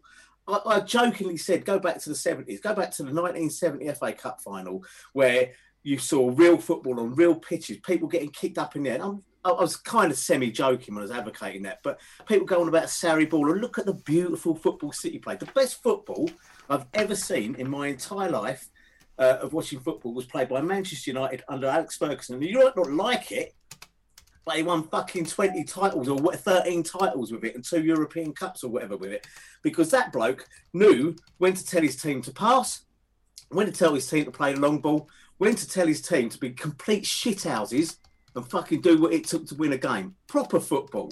He didn't stand there going, Well, we've got to pass more. We need to take an extra touch. He'd bollock a player if he was in front of goal and didn't take the fucking chance. If he tried to look for another one, he'd say so, so stupid, selfless bastards. And I'm, ah, it's driving me mad. And it's not just us. That's No, the point I'm it's everybody. It's, it, no, it's modern football, mate, and that, it is. that- It's therein therein lies the problem. It is absolute I'm, I'm going to save you. I'm going to save you before you spontaneously combust because I need Yes. you for part three and four. You see, we can't have you doing a Mr. Creosote, mate. It would, would be unsight, unseemly and unsightly all in the same way. But uh, I mean, it does. I mean, I'm sure. I'm sure the others have got plenty to say on it too. But um, so I'm going to ask them actually because. I didn't mean it because you're fat. I meant because you might carrying a couple of explode, spontaneously combust. For Christ's sake. Anyway, uh, Alex and J.K. I mean, what do you think about all of that? I've never been so bored watching football as I have been, and I don't know if it's because my attention span is shot in lockdown, and I just don't care because we can't go, and it's no fun because we don't get to hang with each other, and it's like robbed us of ninety percent of the experience for a match going plan. Um, it might be that, or it might just be that it has become so fucking tedious watching and pass it around. It, Hmm. it, it doesn't. It doesn't help that the two the two players he keeps selecting at the moment are Kovacic and Jorginho, neither of whom have, have ever been able to shoot. So like, I haven't tuned in for a few weeks. What what the fuck is his problem with Ben Chilwell? I take it you've debated this to the hill as well. No, no. He, he says he's choosing Alonso because he's taller, because he wants he he likes him to be able to to, to defensively head the ball away. But also, I think the problem is because he's playing with the three. Um, uh, Alonso is is absolutely fantastic, as we know. Well, apart from the fact he can't tackle and he can't run. indeed, indeed, but but I, I did. the- I did. that's not what he's playing him for. I He's did. got- Is what, darling? Sorry, what? I did smile to see him back because I thought it was quite harsh the way Frank kind of run him out of town. Um, Yes, yes. But it's equally harsh on Chilwell now that he appears to be dead to the manager. Well, it, it's only because because he's uh, he, he he scores he scores goals, Alonso. Well, he hits the target. He he's there and has a shot in a way that I think Chilwell has uh, early on in the season looked as if he was capable of doing that as well, but um, uh, has somehow gone off the boil. I don't know what's happening once again in training. There must be something going wrong. Um, but yeah, because as we've established, Alonso is a dreadful defender, but uh, um, and, was- and and and slow. It was But- kind but of kind of appropriate though that Alonso played against Southampton, considering he turned slower than an oil tanker. Oh, very clever. Very clever. But just there's, having said that, me, there's being stuff like that. There's something like that where you're like, has he really done enough to warrant being punted out like that? And then Yeah, yet exactly. you see Werner week in, week out, and it's like I don't. Well, I think I think you know we kind of alluded to, to it. We don't like it because I think Chilwell's a fantastic player on his day. Amen. But you know, the the reality is is that Tuchel's got a real problem on his hands, and I think I think what if anything came out of that Southampton match, what did it what did it what it exposed was, you know, it's the players, not the manager here at fault. Frank made exactly the same points about these players that Tuchel is now beginning to make. He saw exactly the same things that are wrong with the with this squad that Tuchel is now beginning to realise. The difference is is that it was easy to get rid of Frank. Uh, and now Tuchel's got a job on his hands because he's now got to figure out how to get a tune out of this lot and how to get him into top four. Otherwise, he won't be here for very long, and he knows that. He he knows that he's not going to get any leeway like Frank did from the club. So you know he's got a problem. And I think the problem is something that we've identified a long time ago. And again, you know, the, the article that I wrote today is very much on this theme for Football London that we've got basically a really odd mix of squad. It's a real legacy of the last appalling seven years of mismanagement at the top end of the club. But we've got a mix of players. We've got two who I reckon, and when I say good enough, I'm taking the JK view here, which is if you if you want a team that's going to win the Premier League and get to Champions League finals, in other words, like we had between 2004 and 2012, then none of this side are good enough, I would say, apart from arguably, well, not arguably, there's no argument here, N'Golo Kante, Mason Mount would walk into any team of that era, I think. Um, we've got players that are too old because Silva's good enough, Giroud's good enough, Azpi's good enough, but they're past their prime, as is Willy Caballero. We've also got a lot of, and this is where the difficulty comes, I think, and this is also a legacy of the transfer ban. We've got a lot of players who have potential. All right, we don't know if they'll be good enough yet. They might be good enough, and amongst them, I would say Tammy Abraham. I still think the jury's out on him. Pulisic, we know he can do it, but can he can he go on and be better? Can he can he go and reach the kind of heights that somebody like Hazard did? Werner, huge potential. We don't know yet. Hudson Odoi, huge potential. We don't know yet. Chilwell, Ziyech, Gilmour, James, Havertz, all you know, huge potential, but we don't know yet. Even add in Tino, Tino Anjorin and, and and another one, Armando Broja, who has scored more goals in Europe than anybody of his age this season. I don't even know where he's out on loan, but he's doing really, really well. We've got, and then we've got loanees who are out that we don't know if they might be good enough. At Vitesse? Is he not? At I think he might be at Vitesse, but he's doing really well. Yeah. Loftus Cheek, Tamori, Maatsen, Guehi, Gallagher, Ampadu. We've got a huge amount of players with potential, but none of them can do it now. None of them are good enough now. And then, sadly, this is where it all falls down. I think we've just got a load of players who are simply not good enough. None of this lot, as in Arth- uh, Kepa, there we go, I, I wimped out. Kepa, Antonio Rudiger, Alonso Christensen, Jorginho Zouma, Mendy, Kovacic, Emerson. None of those would walk into any of Chelsea's teams from 2004 to 2012, in my humble opinion. And then you've got all of the loanees that that I don't think uh, have proved that they're not good enough. Otherwise, why would they be on loan? Barkley, Drinkwater, Kennedy, Zappacosta, Van Ginkel, Rahman, Moses, Blackman, Miazga, Batshuayi, Bakayoko, Musonda. They ain't Van coming back. Hinkle, remember him? Yeah, well, he was in the list. Pin your he? ears back. Pin your ears back. So You know, uh, Le- Leicester fans are starting to call Ben Chilwell Chillwater or Drinkwell. well, ha ha. Good for them. going exactly Well, the when same. we pass them to get top four, the joke will be on the other foot. But the trouble is, there is a systemic problem at this club that has been brewing for seven years. It is no coincidence that we have not been in a Champions League semi final since 2014. It's no coincidence that we've not made it past the round of 16 uh, since 2014. You know, this has been brewing for a while, and I'm I feel sorry for Tuchel. Well, I don't feel that sorry for him. He's getting paid a lot of money, and he's got big enough ego to take the job on. But he has got a massive task on his hands. Period. J.K. I could agree. I'm, I'm looking forward. I'm looking forward to see how he deals with it, because uh, I, I, I, I'm, I like the fact to an extent that all the stereotypical views we had of each player, all the chickens have come home to roost. Exactly what we we called out early on in the season and last year. Every, every, I agree with you completely, Chick, but you know I do anyway about this. But I, I, I um, all the things we knew were wrong with these players, he he has been forced. He's being forced to deal with. And uh, so what he comes up with, will be a really should be really interesting. This is the this is the the task that has been set before him that we wish him to. Uh, It's like Mission to, uh, Impossible, isn't it? exactly. This is exactly what it is. Yeah, this is your task.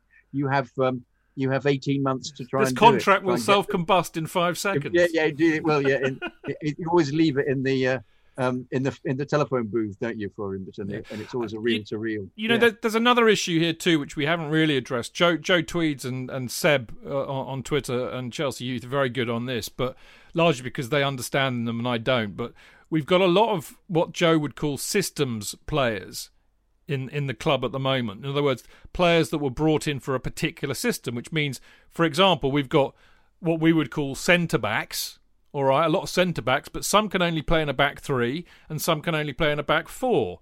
You know, we've got a lot of square holes in round or round holes in square pegs going on, and that's difficult. You know, you've got strikers who who can't do three or four different kind of striking roles. I mean, the only players again, I mean, maybe this is the thing. Maybe this is what defines world class players: players that can play in a variety of systems and a variety of positions. Mount can play in any position, any system you like.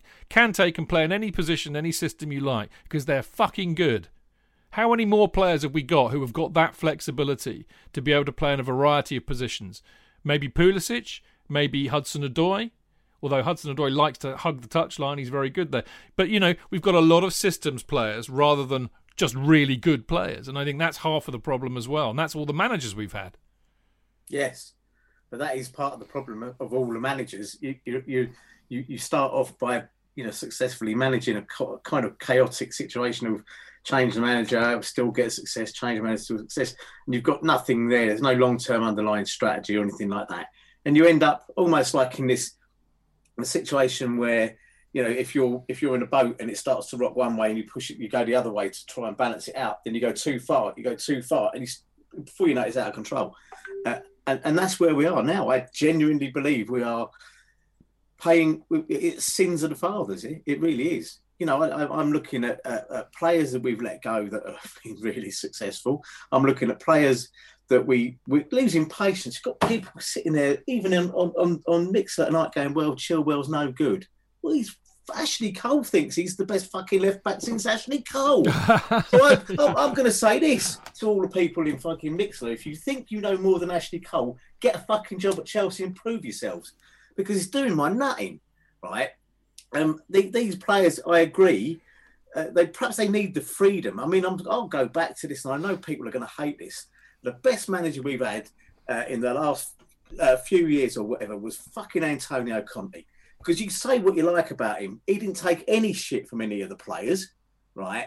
Uh, he wasn't supported when we won the league. He wasn't. He didn't get what he asked for because the club said we know Well, better than you. And he asked, and he asked for Bonucci and Chiellini and and Well, it doesn't matter, does it? But at least he had an idea and he probably wanted to build something. And now he's sitting Yeah, proudly. but he wouldn't have built much with Inter Milan. he wouldn't have built much with guys who are in their in mid getting approaching their mid thirties. Well, we don't know that because we can't answer because we got rid of him after two seasons, like we got rid of You Carlo. know, you know what I mean. seasons. Come on, that's But, yeah, no, I, I, I, I genuinely don't know what you mean because you say that's well, what he asked you, for. how can you build? he- Hang on, no, I'll answer it. How can you build something? And when I say build something, I'm I'm talking like five years. You know, that's building something. How can you build something with a player who's probably only going to give you a couple of years? well, then that's you can lay that at the feet of every single manager we've had. We've brought Thiago Silva in. How yeah, but that was an, that was an him at centre-back? emergency buy because we've got such shit Uh, centre uh, backs. It's the same principle. We're not going to build anything at centre back while he's taking. Well, the they were place, only, he's only on a one-year contract. What unfortunately Conte asked for uh, Chiellini, Bonucci, Uh, and look, I'm, not, I'm, I'm sorry. on- I'm not, on I will not have it. 250,000 You, a you can have as much of a downer on Conte. No, as no, you no. Tony, no, no, Tony. this is Neither of us excuse have a downer. me, I excuse me, said, that's completely yeah, unfair. and I, and I said Uh, last. Hang on, Jonathan. I said last week, and I'll and I'll say every bloody week until the cows come home. I think Antonio, Antonio, Anthony, Antonio Conte I'm Anthony. is you're Anthony. He's Antonio. Uh, Conte, and you're not. Not no. I'm not going to go there.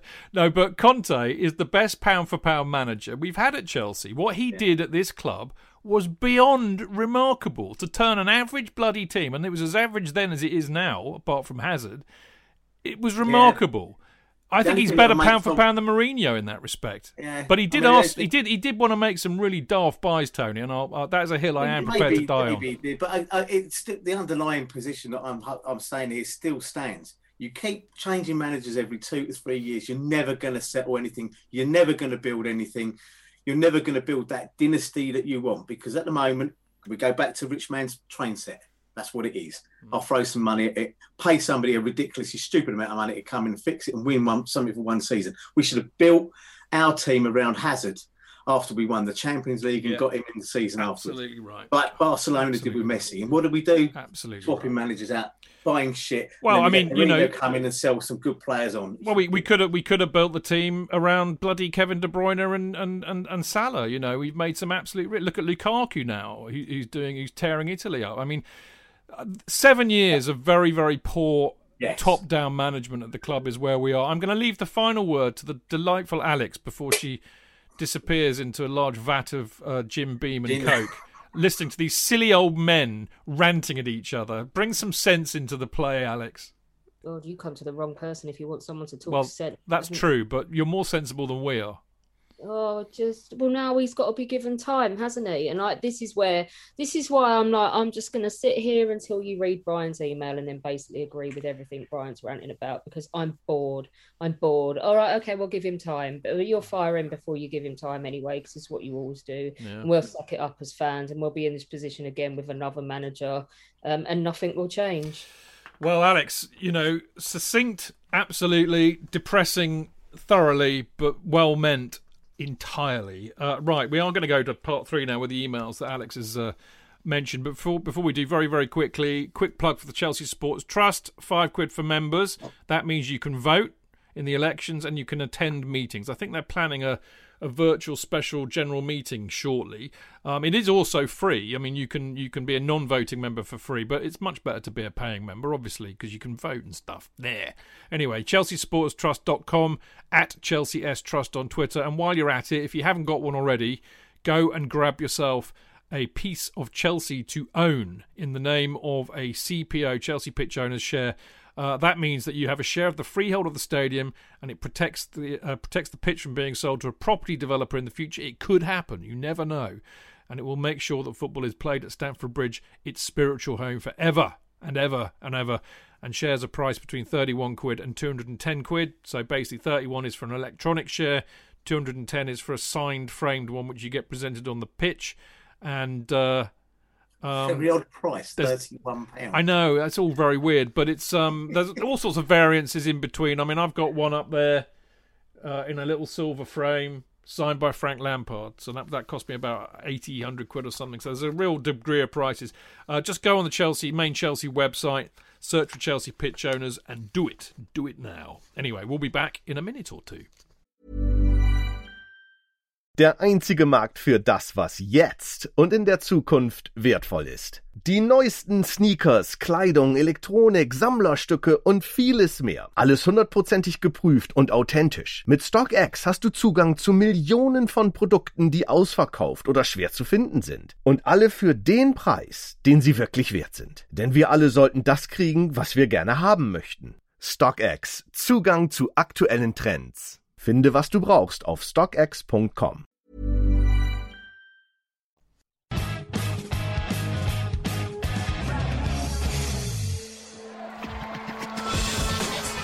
fans, real opinions. I'm Jason Cundy, and you're listening to the Chelsea Football Fancast. Proper Chelsea. Footballfancast.com.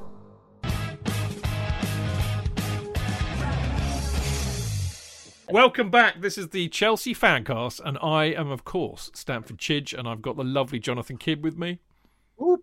and the equally lovely Tony Glover. Evening. But the loveliest, the fairest of them all is Alexandra Churchill, the girl who likes balls.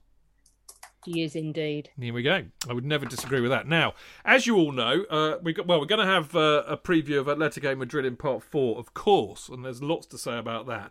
But we got a ton of emails in here. I mean, this is just not. There are three that didn't make the cut because they turned up today, so they'll be next week. But we've got a load of them. And, and the first one, of course, Jonathan is from Dara Fagbowen, I think. Fagbohun. Fagbohen. I think so. Uh, a day filled with rainbows and happiness. I wish you all on the Chelsea Fancast, J.K. Chid, distinguished guests, it's the Smut Buddies, and everyone else listening today.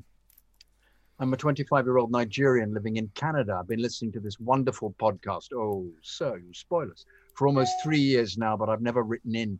I guess you can call me a silent listener. I've finally decided to start sharing my thoughts with the Chelsea family. I discovered the podcast when I started a job that required me working alone for 12 to 15 hours. It's been an amazing experience ever since. I can only thank you for all the dedication, passion, depth of knowledge, and humor. There's none of that.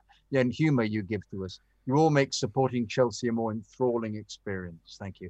I'll try to keep this as short as possible, as I don't want to take up too much time. But if you've got 12 to 15 hours, you should write as long as you want. I'll read it very slowly. Uh, like all of you, I was gutted when Lampard got sacked, but I couldn't argue too much with the decision because I had a few issues with Lampard's managerial style. We have a big squad, therefore, what we needed was a proactive manager willing to use the whole squad, change things up when needed, and come up with unorthodox solutions. I think the trouble is, is the squad aren't very good. And Lampard didn't do any of that. I'm sure as he gains more experience, he will be a great manager eventually. Anyway, enough about Lampard. Tuchel has greatly impressed me since coming in. You get the sense he knows what he's doing. I'm greatly excited for the future under him. He's definitely going to win some trophies for sure. Some Chelsea fans are complaining about the style of play, uh-uh. but you use the cards you're dealt with. And in my honest opinion, this slow possession style is the way forward until we fix our midfield. Despite the wealth of options we have, the balance isn't right, which, in my opinion, is our biggest issue the lack of a physically imposing and technical player in that position, basically a prime Matic or Mikel, but with more mobility is the biggest hole in our squad at the moment. And until we fix that, we can't be that dominant team in big games that everyone wants us to be. Conte tried fixing it with Bakayoko, but we all know how that went. Sarri played this same slow possession and used Ruben as the physical steel in the midfield. That was going so well. I had butterflies in my stomach watching Ruben shine in our midfield until his horrendous injury. Lampard wanted Rice, but the ball wouldn't budge but maybe Tuchel can work with Ampadu for that role. I really like Ampadu. Hope he can be that solution. Our win against Newcastle on Monday was really impressive. And we can finally see our attacking play and combinations working. Timo is getting his mojo back. Callum looks electric. Mount was, looked uh, busy. Hang on, this was written before the Southampton game. Sorry, Yeah, should have yeah, put yeah, that caveat in there. But even there, I'm still. I know I've got that caveat, but at the same time, I still, you know, um, we we disagreed over him getting his mojo back just by um, falling over in the penalty area and not looking for a cross and becoming man of the match. Callum looks electric. Mount looked busy as always, and Kova's just an amazing player between the boxes. What our fans need to realise about Timo is he's this is to, this is for me, isn't it? Is he's always going to miss three or four good chances. We need to get used to that. It's it's not getting the good chances at all, Dara. It's not ever having one. One thing he definitely needs to improve is his movement around the six-yard box. Yes, when those low crosses are coming in, he tends to hand back in the centre of the box and ball watch. Indeed, he does. He needs to pick up a few pointers from Tammy and Pulisic and gamble more. And Giroud. Giroud gambles quite a lot with that, particularly near post. If he does, he'd score a lot more tap-ins. I'd like to see Callum take more shots into the far post instead of always firing it across the six-yard box. Absolutely agree. Yeah, Reece does this better, but he can't beat his man over a short distance like Callum does. The injury to Tammy is a huge blow, and he's not out for a long time. In fact, he wasn't out at all, was he? He was starting to look like he was getting into his groove in the system. I would have bet he'd have scored a couple yesterday if he was on the field with all those sweet crosses coming coming in from Callum. For all of Giroud's quality is his lack of any real pace makes him a liability when teams push up against us. That's true. This means in big games, especially, it will be difficult to get out of our own half. I'd like to propose a solution. Havertz. A lot of Chelsea fans seem to com- him to compare him to Ballack or some kind of tall, all-action midfielder, but he looks a lot like me to me, like a, a young Firmino. I think he'll really come alive if he plays up front for us. A front three of Kai, Mount, or Ziyech, and Timo or Pulisic in this system would be absolutely devastating, but they'd have to be on top form. In uh, devastating in transitions against team that press us high, teams that press us high. He definitely needs to work on the pace he puts on the ball when he passes it. He needs to punch the ball a lot more instead of the slow roll he likes to do. Work on his strength and ball retention and get used to contact from centre backs. But he has a lot of potential to be really great in that role. He can't be any worse than Tammy at holding onto the ball. Not that Tammy's bad at holding up the ball, but he often makes the wrong decision, gives the ball away once he controls it. And he offers the pace in behind that Giroud doesn't. What do you guys think? I don't know if you guys will read this out because of how long it is. We are reading it out, Dara. I definitely didn't expect to write this much, but if you do read it, you have my gratitude. I apologize for any grammatical errors as English is not my mother tongue. It's better than my English. Thanks, guys. I look forward to listening to your thoughts. Up to Chelsea. Keep blue flag flying high. Lots of love, Dara. Good mail, good mail. Nicely written, beautifully written, in fact. Good points Um, too. Yeah, very good points. Yeah, yeah, yeah, yeah. Um, but um, I mean, it's interesting, isn't it? Playing, playing uh, um, uh, fish face up front. What's his name? I forgot his name. Um, um, Havertz. uh, Havertz. Yeah, yeah. Um, playing him up front. Uh, Fish face. Yeah, was fish that. Ozil? When did we sign him? What? Since when has Havertz been known as fish face? No, it's just a name that I couldn't. I, he doesn't. He's not known as that in the same way that that um, Billy Gilmour isn't known as um, Gilbert. But you know, I, occasionally my mind. You know, I'm very old. I love It was it. a dad joke, everyone. Uh, I think it's dementia. Okay. Okay, thanks. Okay, you you reading the rest of them because it's not working. No, no, no, no, because you're better at it than me. I was Hooray! only joking. I was only joking. Uh, know, he's I know. better at it than everyone. He's better at it than every. We are so blessed, Alex, aren't We We are not worthy. We are privileged to have the preeminent voiceover artiste of his generation Well, once upon a time. to grace I'm us with his presence sure every Monday and Friday. Have, Mike have I laid it on thick enough so far? podcast because he heard that I knew JK. Well, there we go. Have we laid it on thick enough yet, or do you want more? Uh, can you send me a note at- at the end of the uh, end of the A proprietary note, or what?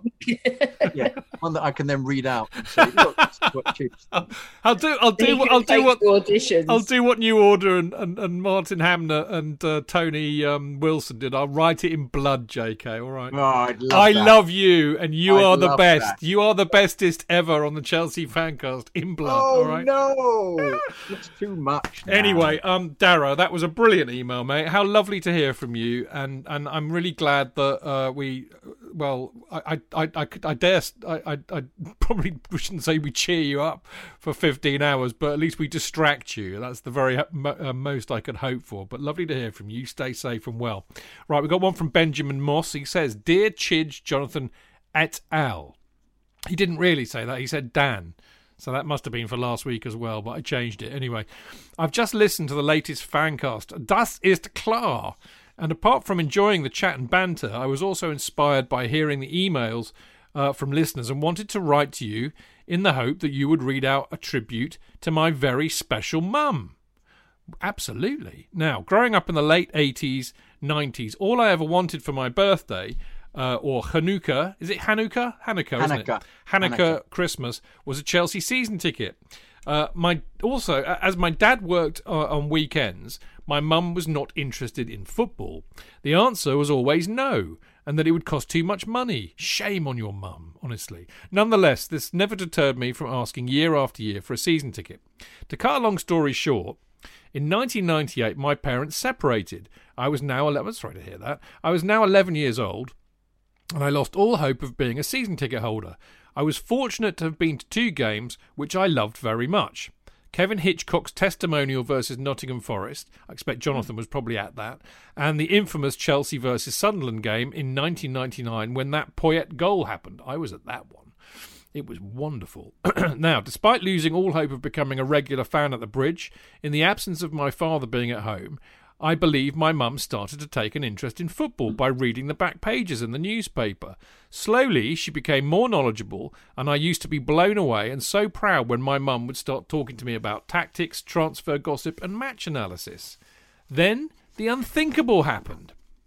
In the summer of 2002, my mum surprised me with an early birthday present a season ticket in the West Lower Stand, and she told me she would be going with me every week.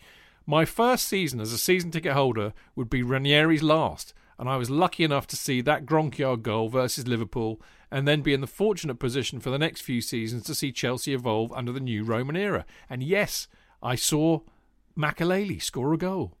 Uh, I could go on and on and on about all the experiences I've enjoyed and the wonderful and not so wonderful games I've witnessed at the bridge, but the most special thing was going with my mum, who went from not knowing positions or the offside rule to understanding every aspect of the game and the world of football. I'm pleased to report that my mum is still a season ticket holder, albeit no longer with me by her side. When my mum started dating again, I told her in jest that she needed to find a Chelsea fan for it to work. I'm delighted to report that my mum, Lorna, still goes to every home game with Tony. Not not our Tony, I'm sure, but uh, Looking over his shoulder. oth- like, otherwise, otherwise we would have been told. Uh, anyway, yeah, uh, she still goes to every home game with Tony, her partner of over 15 years, and I still enjoy analysing the games with my mum and talking all things football. With warm regards to you all and the team, Benjamin. Now, I have to say, that's one of the most heartwarming emails we've had in months, JK. Isn't that a lovely story? And well done, well done, Benjamin's mum. I, I love I love the ability of mums to uh, to take in knowledge and to suddenly shift themselves from uh, not being interested to suddenly being Yeah, interested. 'Cause I to give a shit about stuff that their kids are obsessed with. yeah, Yeah. It's a skill. yeah. That's love- proper mum behaviour, that. My Well, mum. My, mum, My my mum mum did exactly the same thing to me. Exactly. She started when, when my dad died. She started uh, reading much more about um, the game. Yeah. So she could say, "Oh, see the boys didn't do very well yesterday," and I'd go, "Oh, okay." She then, obviously, you know, having read an article on it, but it was uh, the knowledge was uh, much more than ever been in the interest. Yeah, my mum, bless her. My dad was away a lot when I was a kid. He was working abroad a lot, and mum, mum used to drive me to football training, and she used to come and watch us, you know, play. And we were shit. I mean, we used to get walloped twenty five nil most weekends. And she would she would stand there on the touchline, not knowing a damn thing about football or even liking it, but she would be there for her boy. And you know what? She's still she's in her seventies now, and she still when I, when I phone her up, she still says, "How did your lot do this weekend?" Then always ask always asks how Chelsea did. You got to love mums; they're special. So there you go. Um, J.K. Unless Tony's about to chip in. No, You- no, no, no, you no, you no, look you no. look you had your cobra face on again, mate. I was I was. No, no, I was, No? I was, All I was, um, uh, I was putting a prediction into Mixlr. Oh, are you okay? Right. Well, anyway, Matt Scott is our next email. J.K. Matt Scott. Matt Scott. It is a proper that yeah. Matt Yeah. Scott. Yeah, that's it. uh, That yeah, yeah. Oof. I wonder what Matt looks like. Matt Scott. Anyway, Matt Scott. Good, evening, my fellow Chelsea friends. Hope everyone's fit and well. Oh, you know, managing. Thanks, Matt. I haven't emailed him for a few weeks. I wanted to see what Tuchel brought in his first handful of games. Well, we're unbeaten under him. I can't help but think the Saturday's game against Southampton was indeed two points dropped in terms of the top four race. Just wanted to share a few things I've picked up on since his arrival. Wondered what you gentlemen thought. Pros. Number one, he seems to have got the group together. Has definitely made us hard to beat. Under Frank, if we were a goal up with it 10 minutes to go, you'd be shitting it, waiting for a mistake. I still am now. This is something which I feel has definitely been addressed under Tuchel. Oh, really?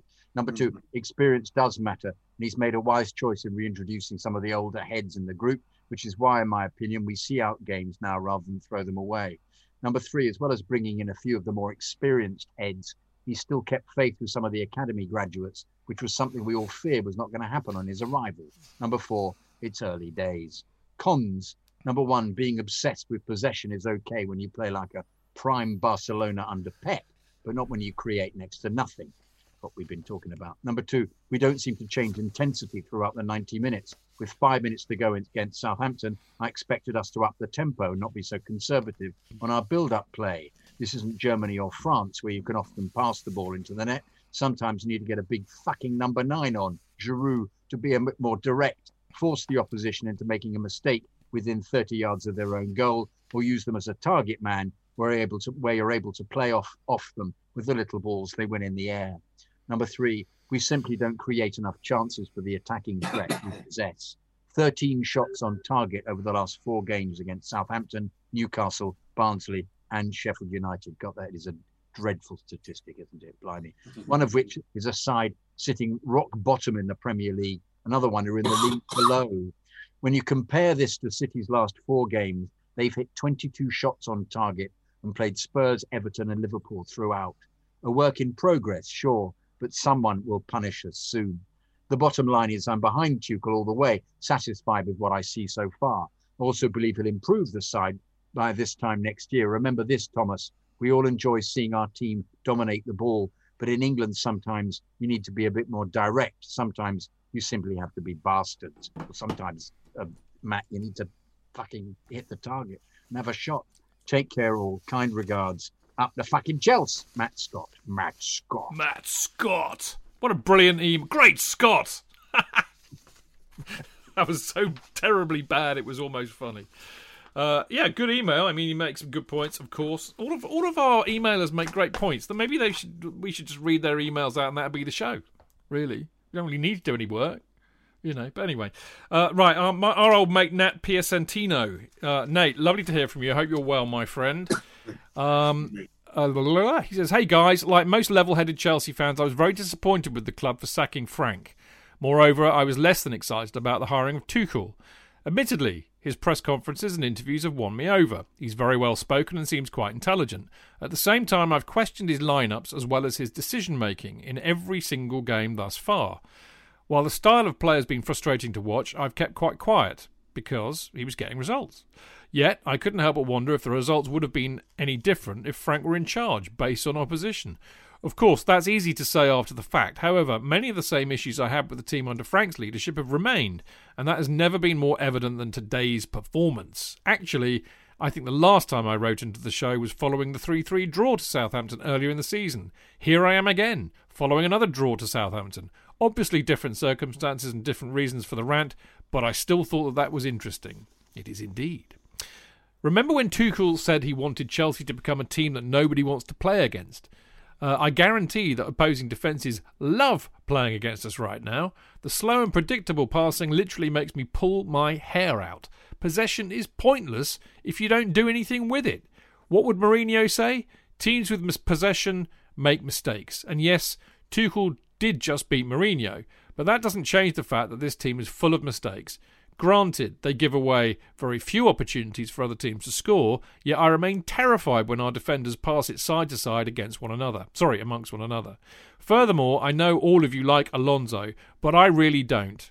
Well, not not even his hair, Nate. Come on. And you not like him? He's a sweetie. He's a sweetie, and Spurs hate him, so therefore we love him. It's as simple He, as that. Spurs- he bends Spurs over and destroys them. How can Indeed, you not love him for that alone? Indeed.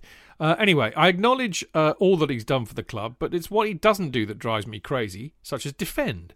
Chilwell is too good to be riding the bench, which is kind of the point Alex was making earlier on. Uh, and also, Alonso lacks the fitness to be playing this often. Indeed, fitness has been an ongoing issue with this team, and it was under Frank. It was under Frank as well. Players often look lazy and switched off. That is why we have struggled to maintain a press.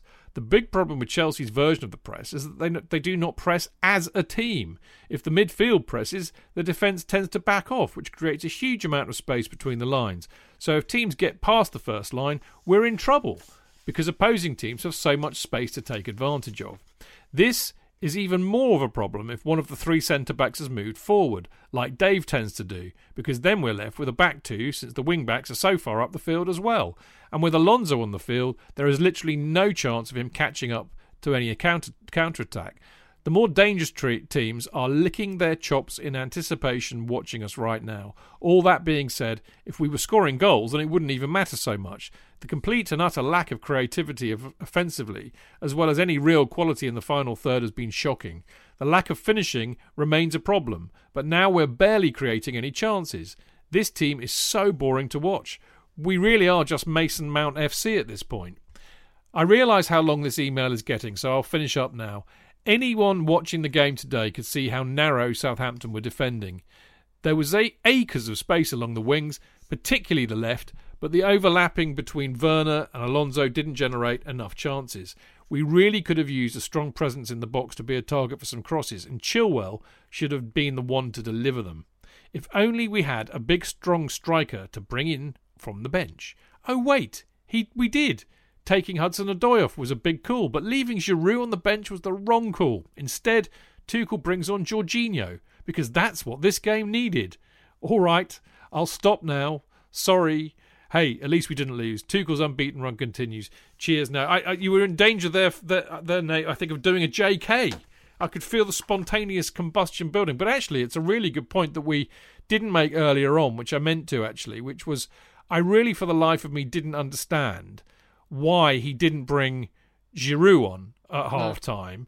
Especially looking at their defenders, Chid. Well, not just that. It's it, the reason why I was perplexed was because he put Werner up front, and having said many, many times that Werner can't play up front on his own, he needs to play off a big striker. So in that case, bring Tammy off if he's playing shit and put Ollie Giroud on, particularly when you see Oh. Ollie Giroud's record against Southampton, Alex. Well, they've got two old style central defenders, haven't they? So we needed an old style big bastard centre forward to cause them trouble, and I we had that on the bench. We didn't use it, and he won't forgive me because he is pop. He did pop in and start listening and said we were being moany bastards, so fucked off again. But Charlie Cherokees is forever complaining that we just need a disgusting hairy bastard up front. Like he keeps going on about Batistuta. I've told him he's like died of old age now, and we can't have mm-hmm. him. Does he But mean he'll- Batshuayi? he'll go back to no he'll go back to like costa and that and just say we need a dirty bastard up front a proper old school centre forward Well, I, I, I, don't- didn't yeah. reiterate that complaint he'd nag me But are so- there any at the moment? I remember we did shows about a year and a half ago. Cavani, he's pissed off we didn't take yeah, but Cavani. Cavani's not a big nasty centre forward, and he's too old. Um, Uh, he's just got a thing about South American hairy men. I, well, I've had this conversation with him. I think to an extent he's got a point. We do kind of have an old school centre forward in Ollie Giroud. He's obviously beautiful and not hairy and smelly, um, but we didn't use him, and that that baffled me as well. Yeah, it did indeed. Um, this is a fantastic email, JK, which I discovered on Instagram on one of those rare occasions when I ventured into the unknown. Oh, Chid, you okay? You weren't soiled by No, it? no, I, I washed afterwards. Don't worry. Good, good, good. Uh, Tom, from Tommy Milosh. Hey, Chidge and Co. As promised, my post from Instagram. Just over two years ago, my maiden pilgrimage to the holy ground that is Stamford Bridge was marred by a pitiful 2 0 loss to Ole's normally impotent United as our FA Cup defence ground to a screeching halt. A cruel baptism for the nicotine starved Sarri by the same fire that underscored the gaudy pre match pyro presentation? Perhaps. Despite Eden's Eden's best efforts to carry us on his well equipped shoulders, we were undone by rare goals from second rate mercenaries like Herrera and Pogba. I should have known better than to tempt fate by bringing a red into the East Upper with me, but I was still not alive to the perils of bad juju, and I hadn't seen him, seen him in far too long. In a cruel twist of fortune, he even saw his pre match prediction bear out. No matter, we'll always have Joe Cole cementing the title by sending Rio Ferdinand and co for lunch and scoring a peach of a goal in front of a raucous Matthew Harding lower. Still, to hear the familiar strains of the liquidator that I'd normally clap along to from my couch echo through the ground in the flesh was a spine tingling occurrence, one that still brings me to chills to this day. You just cannot beat an evening tilt under the lights in SW6, even if it means being involuntarily serenaded by Stone Roses inspired chants at Fulham Broadway station afterwards. It was also my distinct pleasure to meet Chidge that evening for some pre match libations after listening to the Chelsea fancast for years on end and writing no shortage of both jubilant and irate emails to him and Kido discussing our form over that time. One day we'll enjoy a pint at the cock again. Up un- until then, up the Chelsea. If I may, a few words on the sleepy showing away to Southampton this weekend. When I saw the lineup, I hoped that the Kante Kovacic pivot would prove more co- cohesive than it had in previous instances, as the diminutive Frenchman had struggled for chemistry with both Kovacic and Jorginho in a way he hadn't with Matic in Conte's 3 4 3. In the end, it wasn't the midfield that proved a concern. Both Kovacic and Kante put in good shifts, with the former especially useful in his pressing. We were let down by the decision making in the final third. It truly looked as if none of that crop had played together. Credit to Mason for a sharp display, but even he didn't seem to see the game as clearly as he often can. I should have known we were in for a disappointing match when Alonso steered clear the sort of volley he normally catches so sweetly, especially considering he was unmarked. When Reece tried to send the new Premier League ball into the River Itchin from eight yards out, with just a few minutes left to play, I resigned myself to points being left on the table. Although I must admit I was someone who was bemoaning Zouma's abrupt demotion to the bench, the clumsy way he lost track of Minamino tempered my protests a touch. Owen Hargreaves pointed out that he turned as if he was the left side of a two man central defence, and I think that was an apt summation. Still, I think he deserves to play based on his form over the course of the season. Rudiger shouldn't have a divine right to that position, especially considering his own clunkiness at times. Both can play the long diagonal to the right if required, but I'd like to see us tap Kurt for the experience, especially if we're looking to get rid of Rudiger in the future. Timo often looked as if he was chase, chasing after a dog. I like that very much. He was just barely managing to keep on its leash every time he took a heavy touch. I really hope it's just a confidence issue, not a long term problem, as you'll need closer control in the Premier League. Ziyech was anonymous in his cameo, but I think he just needs a run of games to get acclimated uh, after such a top st- a stop start beginning to his Chelsea career. Um, here's to hoping we're well up for Atletico, as they'll be chomping at the bit to rectify their own loss this past weekend. Good tidings from Toronto, Tommy. Beautifully written, Tommy. Beautifully, lovely written. Was, wasn't it? Alliteration and litotes and and other wonderful grammatical moments in it. I have to Im- say as well, beautifully read. Oh yeah, by Oh. by the master, the master of reading, Oh, no, the, oh wow! the master of words, Oh wow! the master I of love- diction. Oh yes, Jonathan clarity, Kydd's got the biggest master diction of anybody. clarity, clarity. Wordmaster General. That's my Oh, name. I love that. Chasing after a dog was just barely managing to keep on its leash. Yes, yes. All right. Okay, we've got Jake uh, Jake Aldridge. This one's mercifully quite short. Jake, I love that name, Jake. By the way, it's a proper name. Proper name, Jake. Do you want to call me Jake? You can call me Jake from now on if you like. I could. It's an extension of J.K. Yeah, perfect. Yeah. Jake. Okay, you're now from this tense from henceforth you shall be known as Jake. Well, possibly just for the end of the program. Okay, all right. Whatever you say, my my my my liege. anyway, hi, hi guys. How's the morale? Um, it's getting better, Jake. Actually, after having done this for a couple of hours, I'm beginning and having had a Guinness, I'm feeling a bit better. Uh, let me get to the point at hand. What the hell have I just watched? I found the Southampton game slightly unbearable at points. I don't know what frustrated me more the lack of clear cut chances being created again, or the clueless substitutions. Until now, I'd really bought into Tuchel's reputation for being tactically astute, but I thought that leaving Giroud on the bench when Tammy got injured was madness, especially when the Southampton team all seem like they're eight foot tall. Werner up top on his own gives me that feeling like we're playing with ten men. Same feeling I'd have when we used to play Hazard up top. Could you really see us playing through the middle of Southampton? The Hudson Odoi sub and re-sub said it all really. Mason was phenomenal, but when he managed to get into good positions, there was no target for him to cross to. I thought Werner was awful. I actually felt the whole team were. Every player other than Mount and Kante underperformed. Another thing that's been bugging me is how much game time Werner is getting, despite some seriously suspect performances. My God, he must have racked up some minutes. I liked what I saw against Newcastle, with Alonso coming inside, allowing Werner to stay wide. Interesting point, by the way. Southampton, Hasenhuttl's a good manager. They stuck two people on Alonso and they stopped that immediately, snuffed it out immediately. Very clever. Um, he needs time on the ball in order to be effective, I feel. Pulisic is very similar, but this 210s role often doesn't give them that. They end up being way too narrow. When I think of Pulisic at his best, I think of that Liverpool game last season. I'm sure he was wide. He needs to be like an Odoi and hug that touchline. I think it really spoke volumes that Mount had to take the penalty. Ideally, I'd like Mount to take the corners and then be on the end of them. I want him up front, in midfield, in defence, and even in goal. I can't say I disagree, Jake. Uh, I think we could have played another 45 minutes against Southampton and not scored. I always find it a bit of a funny one when you're struggling for goals, not even creating clear cut chances, yet half of your outfield players that are still on the field are defenders. What are these wing backs designed to do? Get crosses into the box? Who's going to be on the end of those crosses? Werner? Mount? Hudson Odoi? I dread to think what Giroud must have been thinking, especially having scored against Newcastle. As always, look forward to hearing your thoughts and hope to God there was one hell of a JK rant way before this email was read out. Much love to you all and thank you for all that you do. Jake.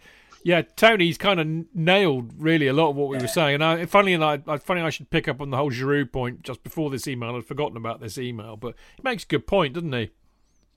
I, I, I love Giroud. I think, you know, as I said, taking Hudson Odoi off, I think was a mistake, and maybe you know taking Werner off and bringing on Giroud to give them, you know, what. Uh, up until that point, I don't think their defenders were that bothered by us.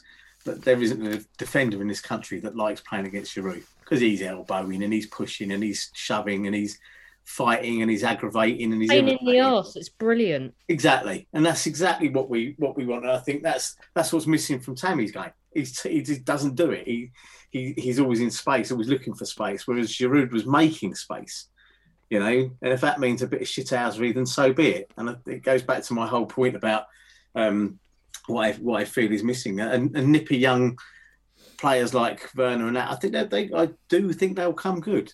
But you know, he, he made a fantastic point in that email about you know when when we used to play Hazard as a false nine, his, your heart sunk, didn't it? Because you thought that's not his position. He, he's a creator. He's a wizard, and if he does, he, he'll, he'll get goals that will take your breath away.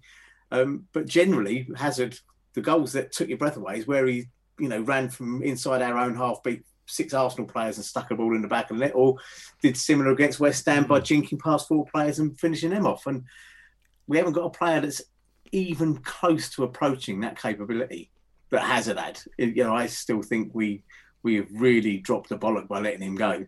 Um, I don't but think we had much uh, choice, did we? Well, we didn't have much choice. I agree with you there. Um, but I think you know uh, we we we'd had a good period out of him where we didn't make the most of him. But in, in that particular case, I like that. I like that email. I think he's right. I think he's.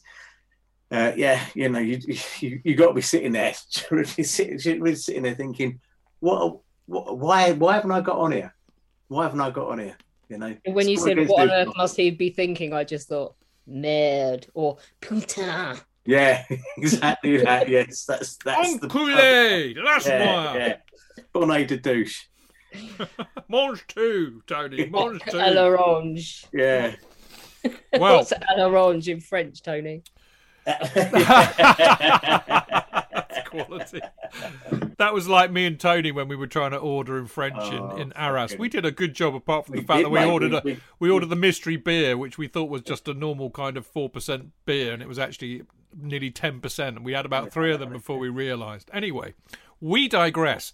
The time has come for the event of the year.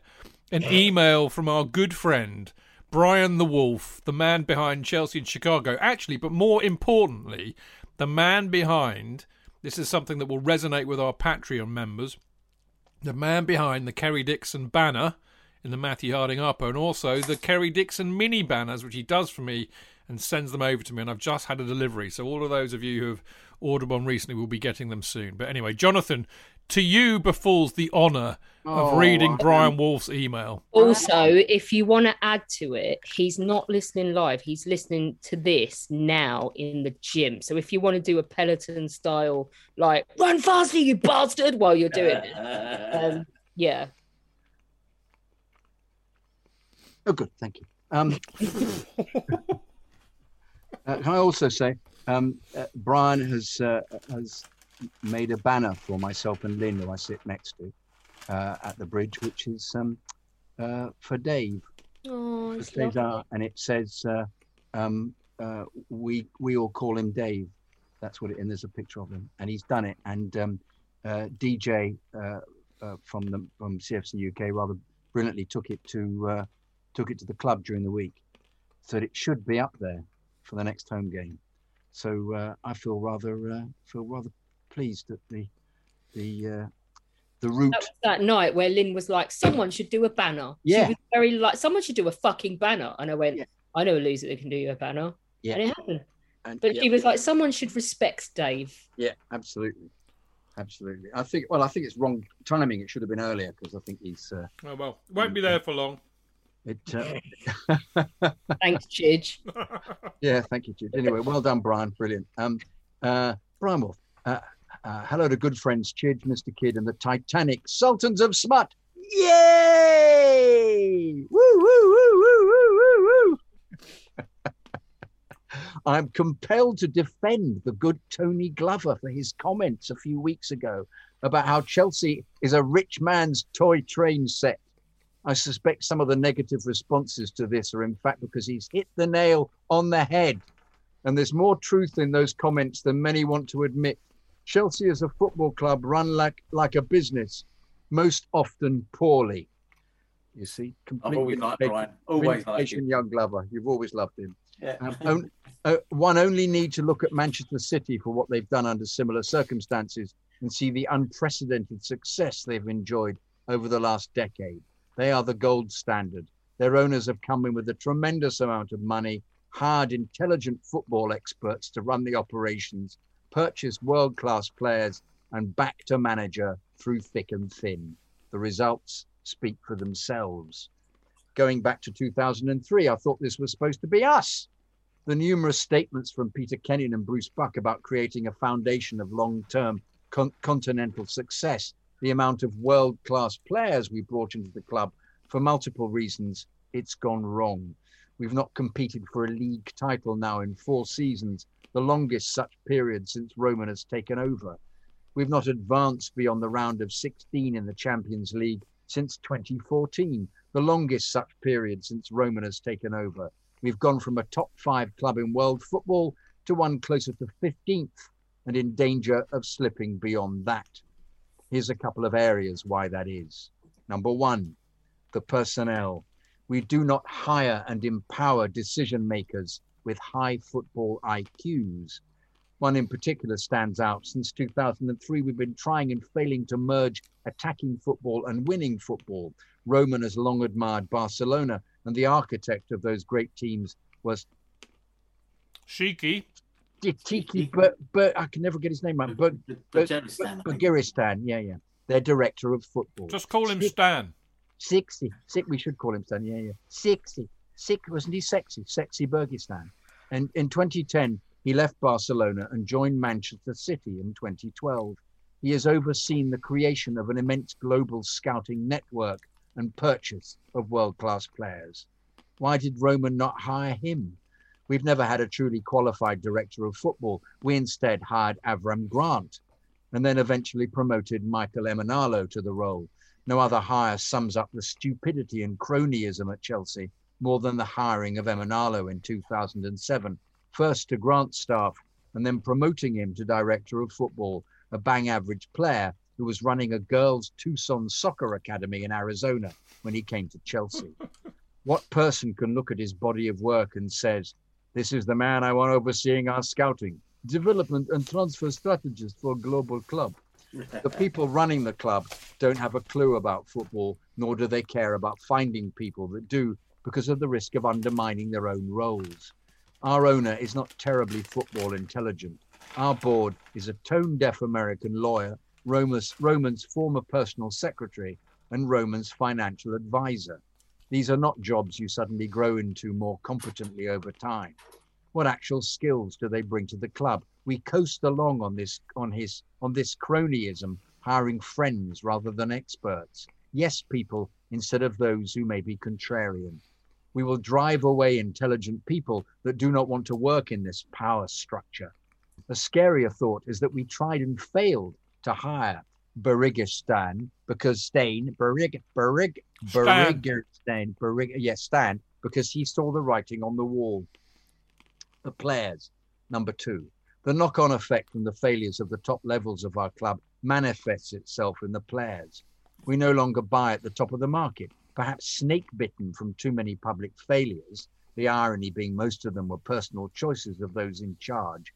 We buy average to above average players and place them in tremendously difficult positions to improve. Since we last won the league in 2017 and up until this summer, we have signed 12 senior players for over 450 million pounds. Morata, Bakayoko, Drinkwater, Rudiger, Zappacosta, Emerson, Giroud, Barkley, Kepa, Pulisic, Jorginho, Kovacic. None of those players were world class when signed.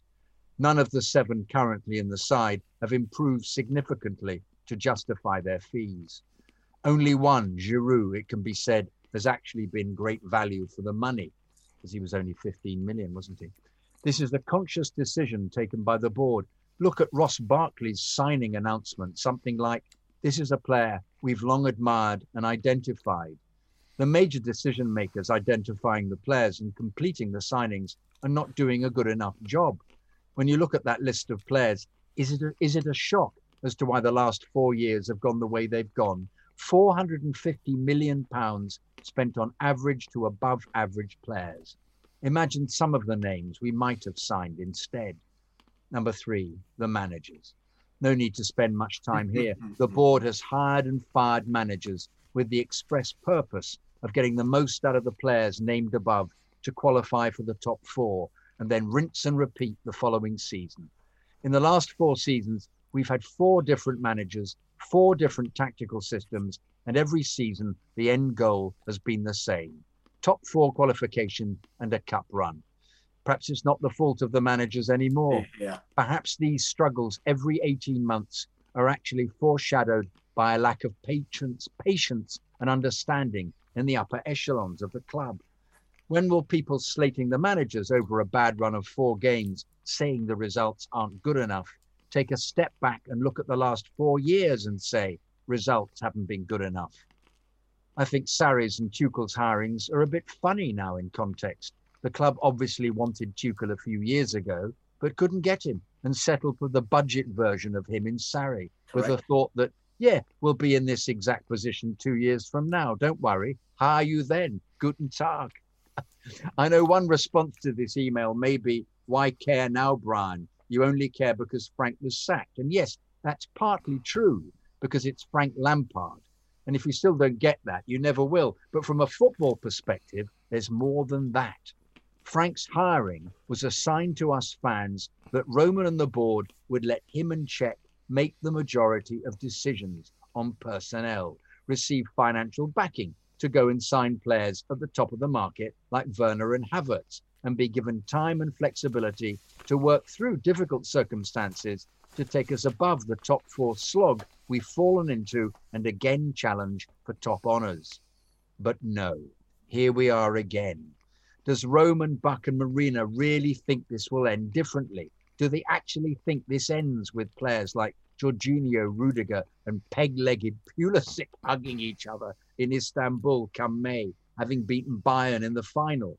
And even if they are at the first sign of trouble next season, Tuchel will be gone too. Our standards have slipped tremendously. Those running the club do not seem to care. What is the vision at Chelsea? Can anyone actually describe what the club is trying to accomplish more than one season out, other than making gobs of money?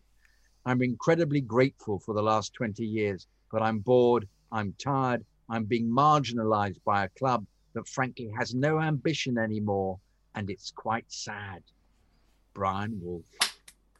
Blimey.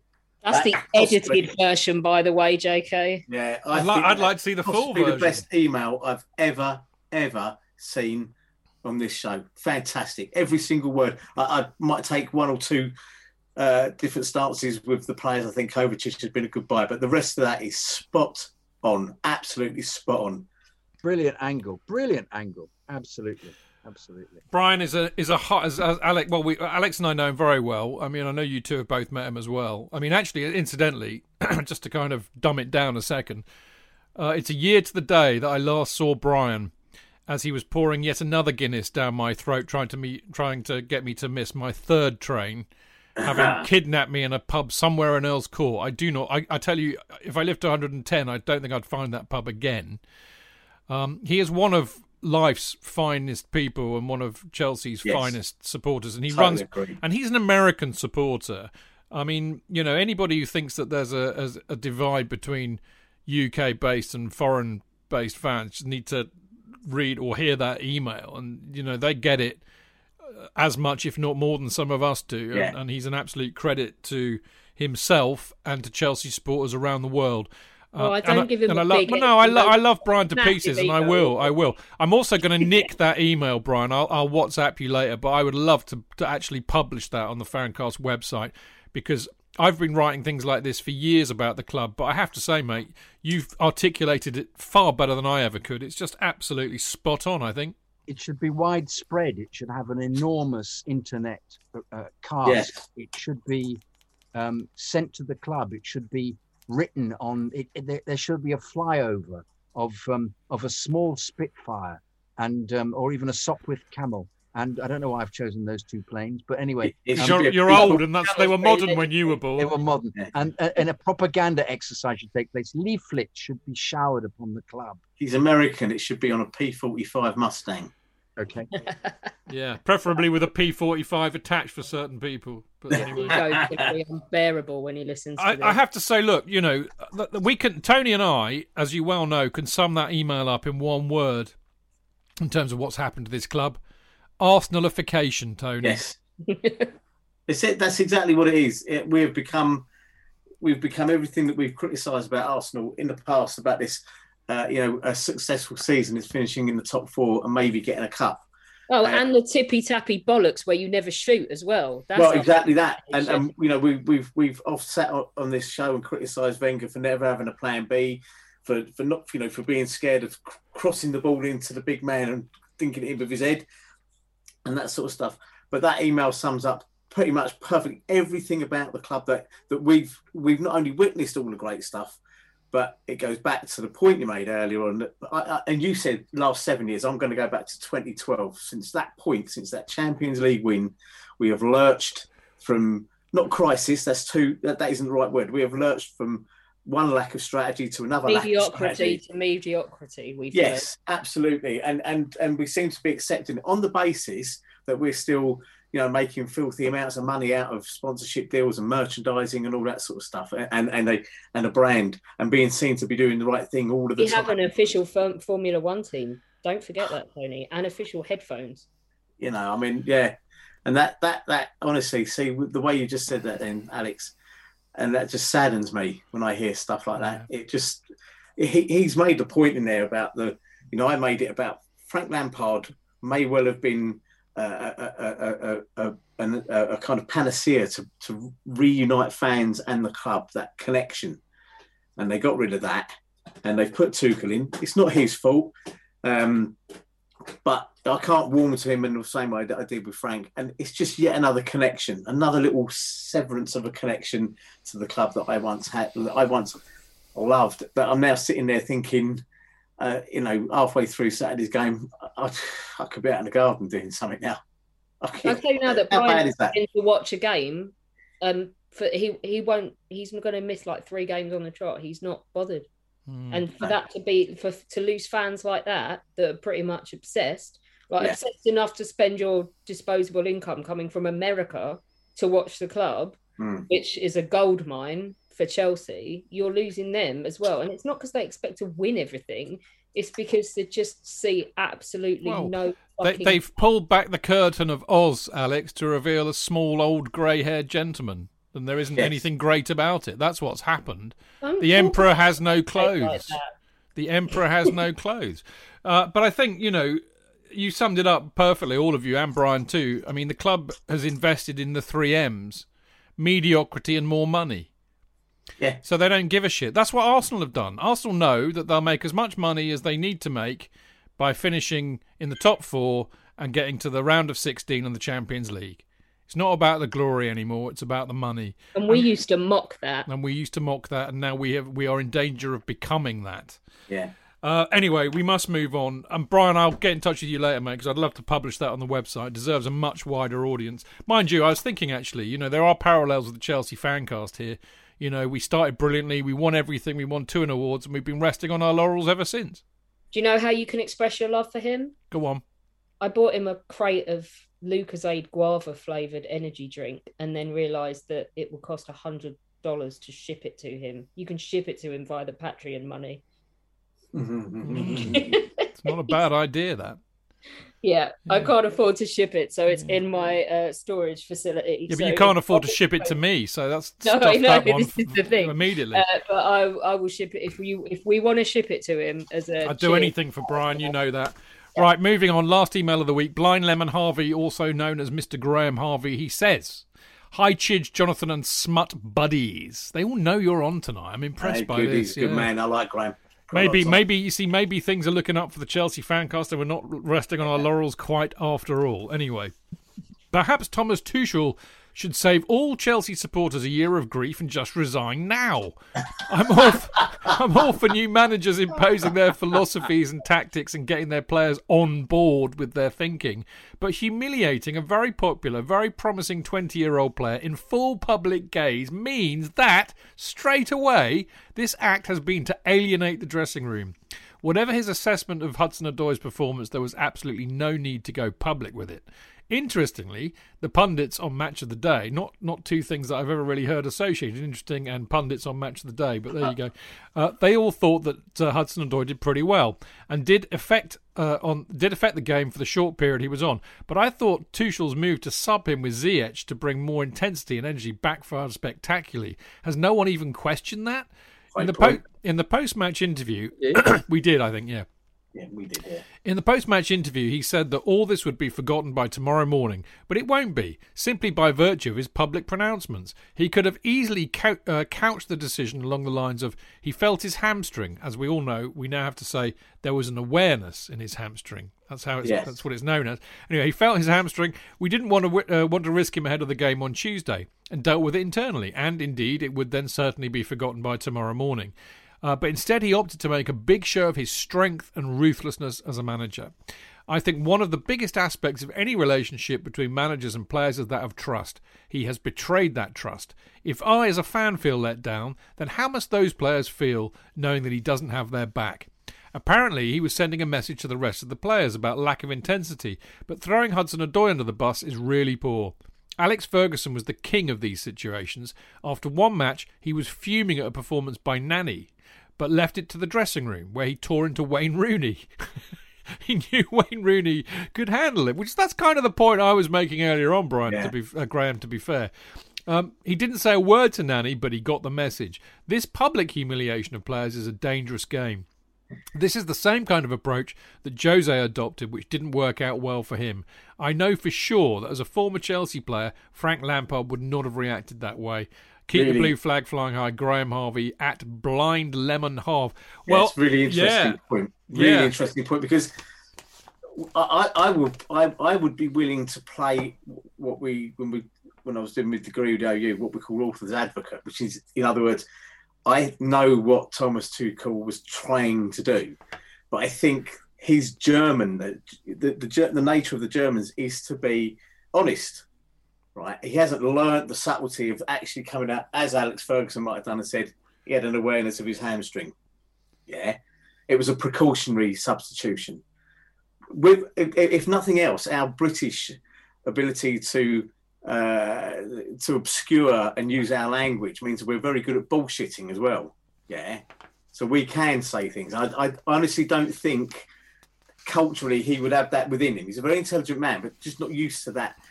If you like, telling a fucking white lie in order not to he, he, I, I do think there's some emotional intelligence missing from when you do that.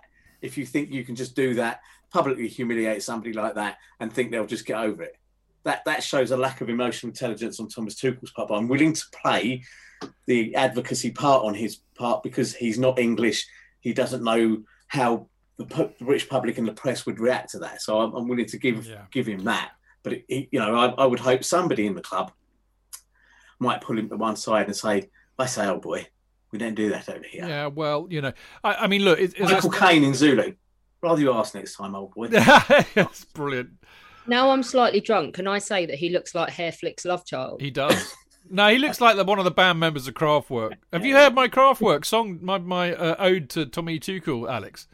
No, you I'll need wa- um, I'll WhatsApp- I'll it Whats- going in the shed upper. Have you heard it? Because I'll WhatsApp it to you if you haven't. WhatsApp it to me. I haven't right, heard it. okay, but I'll when do- we get back, you'll have to get Richard to uh, get that going. All right, I'll do it in a minute. Um, I mean, look, you know, Brian, uh, Brian, uh, Graham makes some good points there, and uh, but as I said earlier on, we, we did it to death earlier on, and we kind of looked at it from both sides. I think ultimately the the proof in the pudding will uh, be in the eating, and we shall see, won't we? But uh, always lovely to hear from you. Another person I miss seeing in the Cock Tavern, by the way. I hope you're well, Graham, and hope you're keeping safe. And I look forward to having a beer with you when we all get back to football and away from all this nonsense. Now, uh, after this short break, uh, we will be talking about the Atletico Madrid game tomorrow.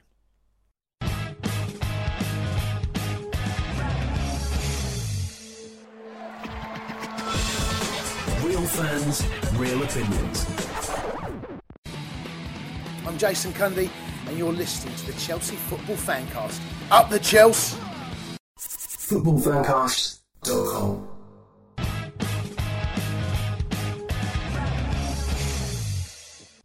Welcome back. I'm Stamford Chidge, and of course, this is the Chelsea Fancast with Mr. Jonathan Kydd, Hello, everybody. Mr. Tony Glover.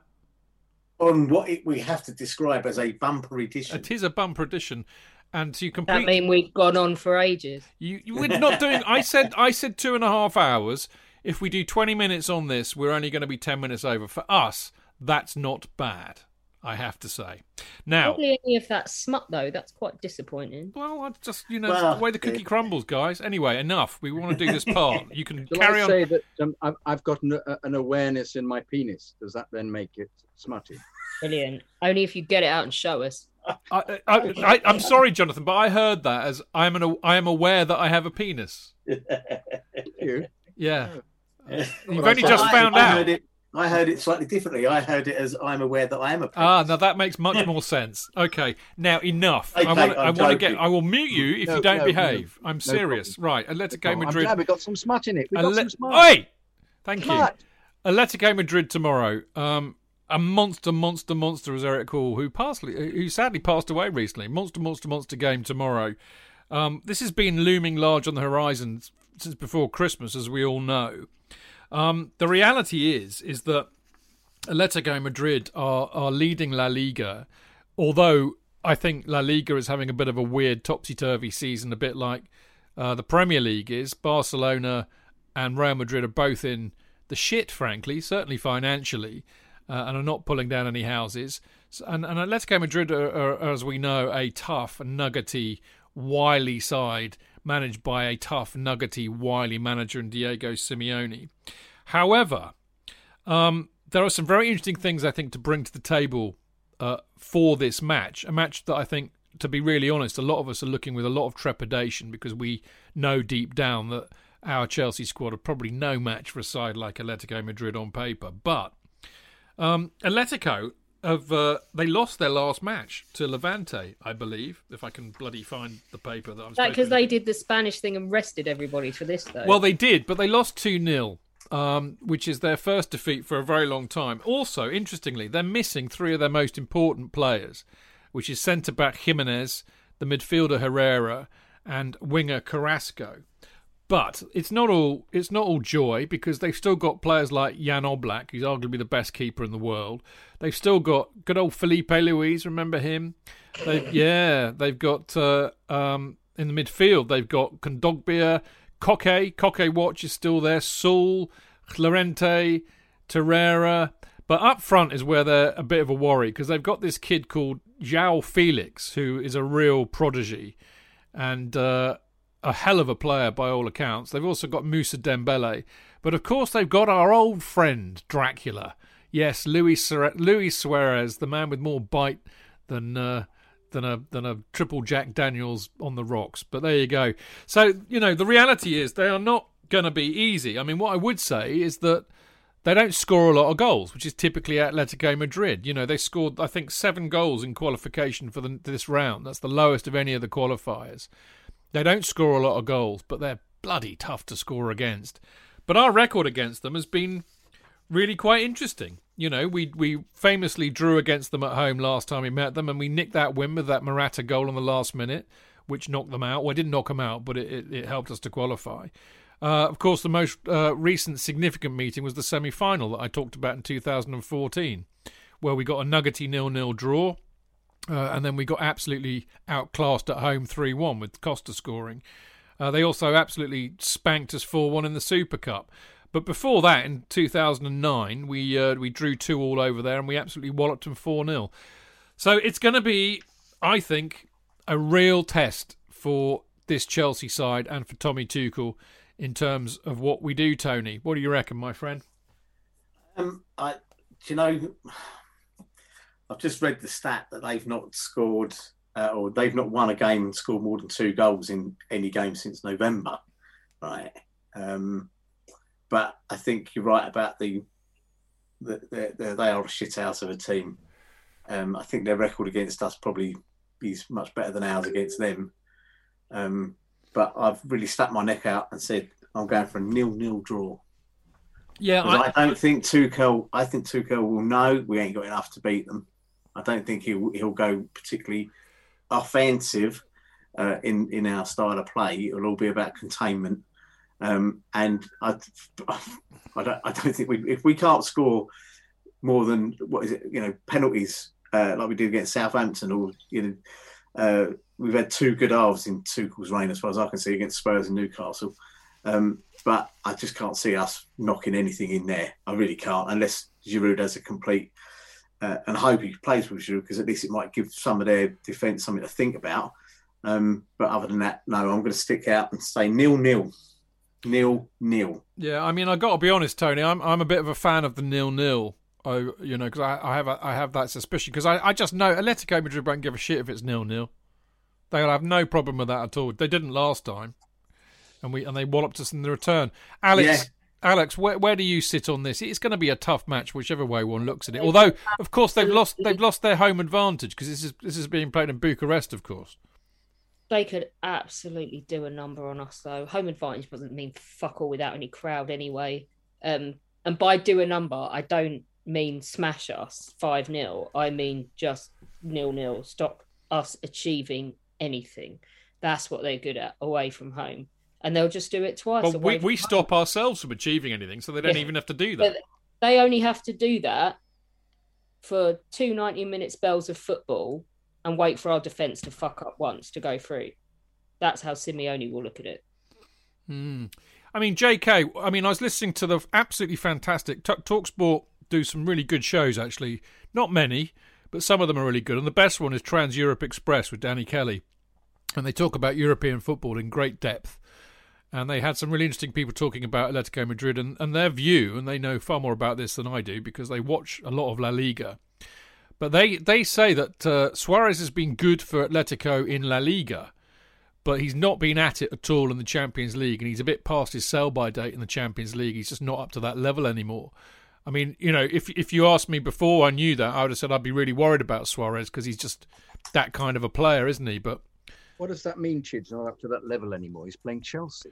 well, that's a very good point, mate, isn't it? And that that's kind of my point to you. But he's he's not played particularly well in the Champions League, according to these guys. That's what they've been saying. And let's Right, face you know- it, they would have played teams worse than us in their group. Yeah, that's true. That's true. Um, I, I think it depends on what tactics he employs and who he chooses. I think if uh, if Giroud plays and puts it about a bit, we might score. This is the Giroud game, 100%, isn't it, JK? Yeah, he has the. Don't start him, you're a mug. You're a mug. He has this great ability to score, really um, out of the blue. I- I mean, he's the. He's to me, he's the.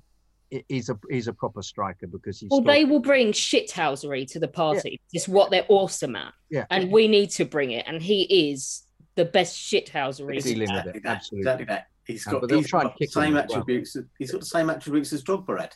Yeah. He can defend his elbows. He's yeah, he can be an awkward, clumsy bastard. Yeah, he'll score a header. He'll score a great goal from an angle that none of us ever thought he could score. Yeah, exactly. We don't need pretty football. They're brilliant at stopping people playing pretty football. Fuck that. We need a big bastard. We need Giroud. And but if you don't let's see how he comes with it. You know, he's going to Yeah. play Kante. He's going to play Silva. Um, No, he's not. Silva's out. is he out Yeah, again? yeah, he's not made it. Oh wow! I thought he was keeping him just. No, no. He's not game. made the squad, mate. He's still No. injured. No, still injured. Oh, it was much more uh, serious than we thought. Then that. Uh, that I totally missed the point where they signed the donkey faced gnawing bastard. When did that happen? Uh, mm, two seasons ago, wasn't it? Season and a half ago. They Really? bought, they bought him. Yeah, but what's happened to Morata? Um, I don't know. He's back in Italy, I think. Juventus. I don't Um, know because you know? I don't. it I don't really see. care. No, No, that's thought- the thing. I just I was know. so glad he left. I didn't Yeah. give a fuck. I mean, Um, let, us talk about us for a minute, um, because we talked a little bit about them. I mean, Yao, Yao Felix is definitely a player that that, that worries me. I, I'm and, and Dembele's not a bad player. Juventus. He's Yeah. on loan to Juventus. He's on loan to Juventus. Well, I mean, who are we going to go for? I mean, I've got this is what I've got down here: Mendy, Rudiger, Christensen, Azpilicueta, Alonso. Now, this is where well, Alonso and Hudson Odoi, absolutely. Personally, I would play Kante and Kovacic because we need a bit of a bastard in there with Kovacic, and I know you all all agree with that. I think he'll play Jorginho because he'll want to try and keep hold of the ball. Uh, Well, I don't know why, but he, that's what I think he'll do. And then I think he'll go Werner Giroud Mount up front. Yes, which I can live with as long as Giroud's there. he seems to be wedded to Werner, doesn't he? Yeah. He's not. He's not wedded to Ziyech, who clearly isn't doing anything in training either. Pulisic still probably carrying an injury, not fully fit. Still feeling his uh, his calf, Has an awareness in his calf Venice in his calf, and his penis. and his penis and his cock. Um, uh, so, uh, will he, will he play James or will he play um, just on his own on the right hand side there? No, I think he'll go Hudson Odoi. If he's playing the three, he'll play Hudson Odoi on the I right. think he'll go. okay. I think he'll go three four three four two one Yeah. again. Yeah, okay. yeah. Because I mean, every time we've said he ha- he won't do, he's, he's not changed from it. He's not deviated once. What was the other thing? It was four one four one. They thought he might try and play, but it, it's unlikely, isn't he? Against against um, uh, against them, W- would he play defensively? Do you think? I think we said it and contain them, and then try and get them on the break. He hasn't done that at all this season. I think all of the stuff where you would usually in this scenario, wouldn't you? You would just go not to fuck it up on the away leg, but the home leg doesn't mean anything. Home advantage is so up in the air with no crowd Mm. that I think it kind of moves the goalposts. Well, you say that, Alex, but the same rules still apply in two-legged football. At the end of the first leg, you want to still be in the tie. Yes, yeah, that's true. You know, and I and I think I think Tony's actually, you know, uh, as, as we all know, he's a hidden genius. But I think his nil-nil prediction is not not perhaps going to be far away from the mark because we know we find it bloody hard to create and score anyway, but we can keep the ball. We, I mean, what he has done is he's organised us and he's enabled us to keep a lot of possession.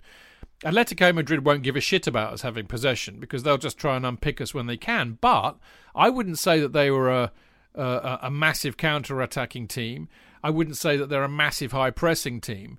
They're a patient shithousery team which will take the, who will take a chance if they get it. But if they don't get it, they won't worry. So I, I, I could see it ending up as a draw tomorrow night. I think Suarez could get sent off actually, just just because uh, it's a British team and he wants to try and prove himself. Because I don't think he enjoyed his time in, in England. So uh, I didn't enjoy his time in England either. none of us. Well, you know, there's plenty of black No, players for him. what. Plenty of black players that play for Chelsea for him to racially abuse. So you know, he Yeah. should be in his element. I'll shouldn't tell you what, though. Filth, He's isn't come to us and I fucking loved him. Yeah, Yeah. yeah. He's a g- look. He was a great player in his day, an absolute shithead, but a great player in his day. But I'm, you know, everybody that knows more about European football than me is saying that he's he's not the player he was. He's a good player to go and grab. You know, he's the kind. If you want to kind of put it in Premier League terms, he's the kind of player who's a bit past it. You bring on when you're playing somebody like, um, you know, uh, Fulham or or Burnley. You know, a, a, a team you expect to hammer but you don't play them against Liverpool or Man City or Man United. Like Gareth Bale, you mean? A bit like that, yeah, you know, exactly. Another croc from Spain. I couldn't resist being cruel there, really. So there we go. Look, final question of the evening, in fact, uh, other than getting Alex and JK's predictions in a minute. But, you know, do you think, people, that, that Tuchel is, is going to get a pass for this? I mean, we, we all looked at horror when we drew arguably the hardest draw of the round of 16 in getting Atletico Madrid.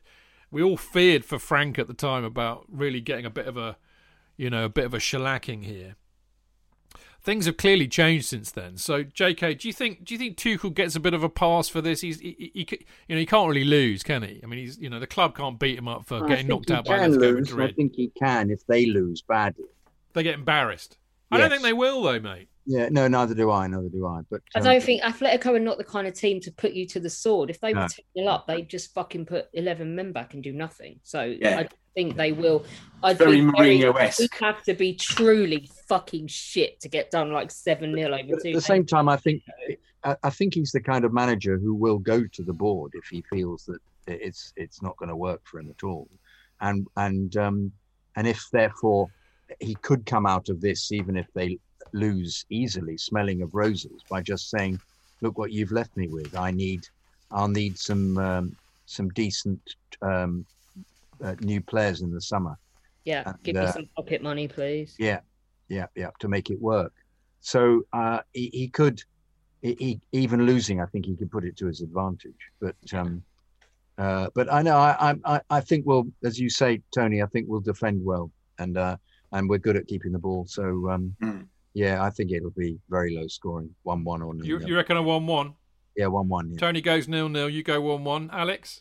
Yeah, I'll go low scoring as well. I'll go nil-nil. Yeah, I'm, I'm tempted with the nil-nil. Um, just a quick one. We got some lovely notes from Benji, who's in our Patreon group and uh, Discord as well.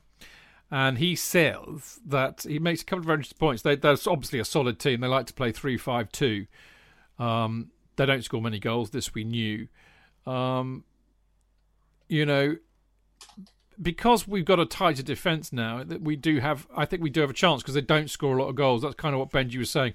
Um, he said it's because he lives in Barcelona. He says it's interesting what, what the Spanish are saying out there. He says, you know, they don't feel they don't feel that we'll be a pushover, especially under Tuchel, um, because they know him from Paris. They they rate him as a manager. So it could be quite an intriguing time. I mean, I think that the you know the essence that I pull out of that is that you know this might not be.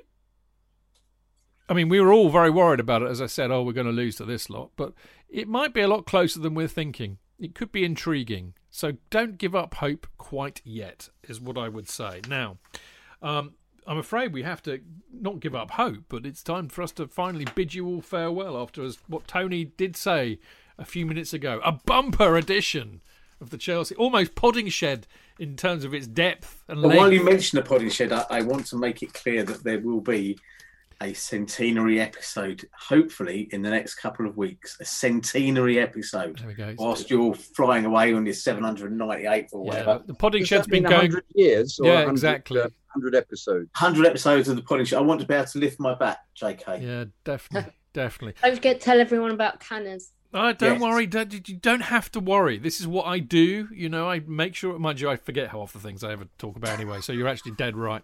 Uh, actually, I'll do it now before I do forget. Actually, it's very good because I was going to talk about the sleep out, and of course, you know, when we did the uh, Supporters Trust uh, big sleep out last year, uh, I actually slept with Paul Canoville.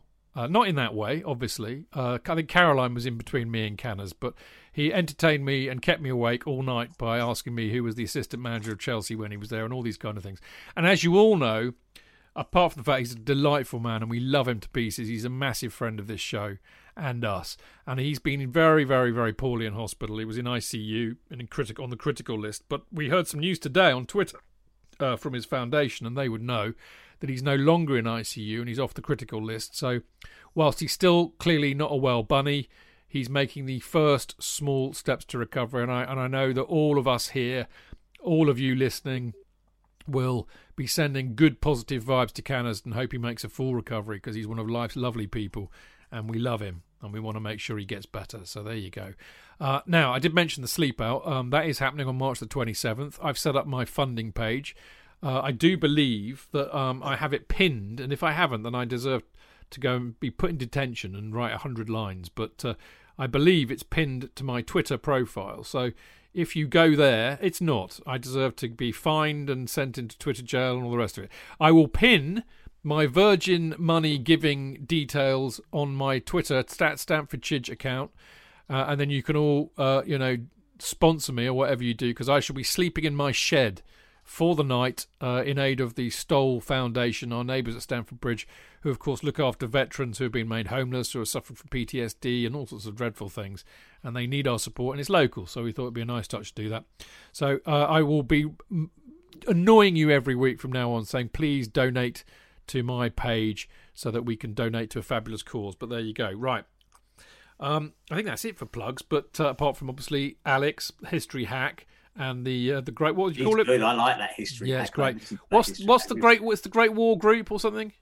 Yeah, if you're into your First World War Yeah. history, we uh, have a magazine every quarter, and uh, we have a pub. We have the Kitchener Arms where we hang out on a Saturday night. Uh, it's a wellness thing for people. Uh, I thought it was the Victory Arms. No, Kitchener Arms, Mm. named after my man. Um, yeah, but we do talks. We've do you know the online course? We put it up for sale and it's sold out in 24 hours. Wow.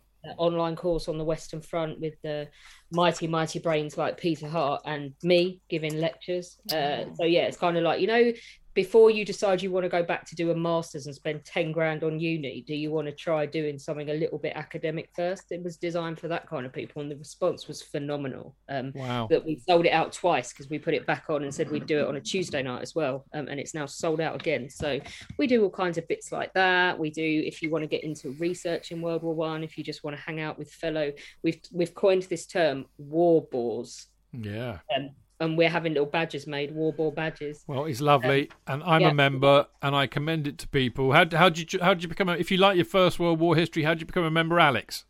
Greatwargroup.com. There you go. You've heard it here first. Now, uh, I am afraid uh, that that is all we've got time for this week. Uh, JK and I will will return, like the Podding Shed.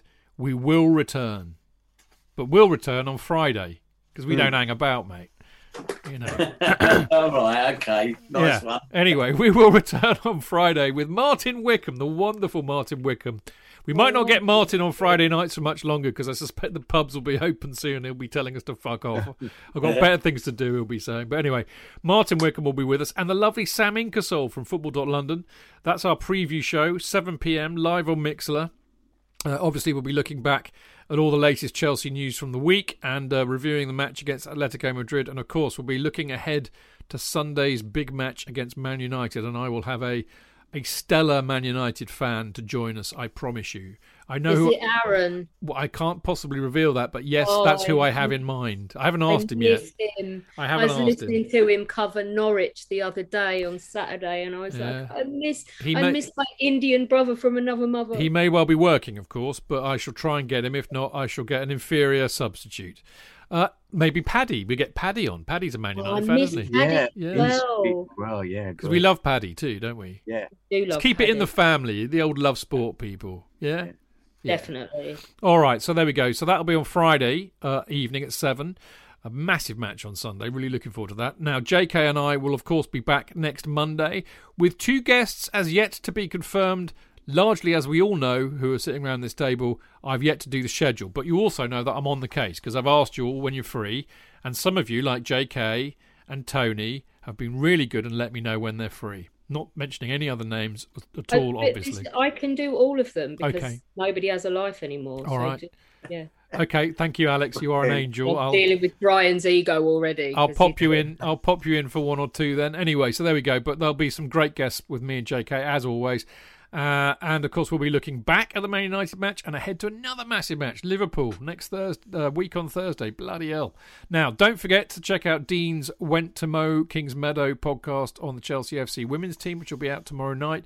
And of course, the Chelsea Fancast is available as a podcast on chelseafancast.com, Apple Podcast, SoundCloud, and Spotify, as well as other podcast distributors.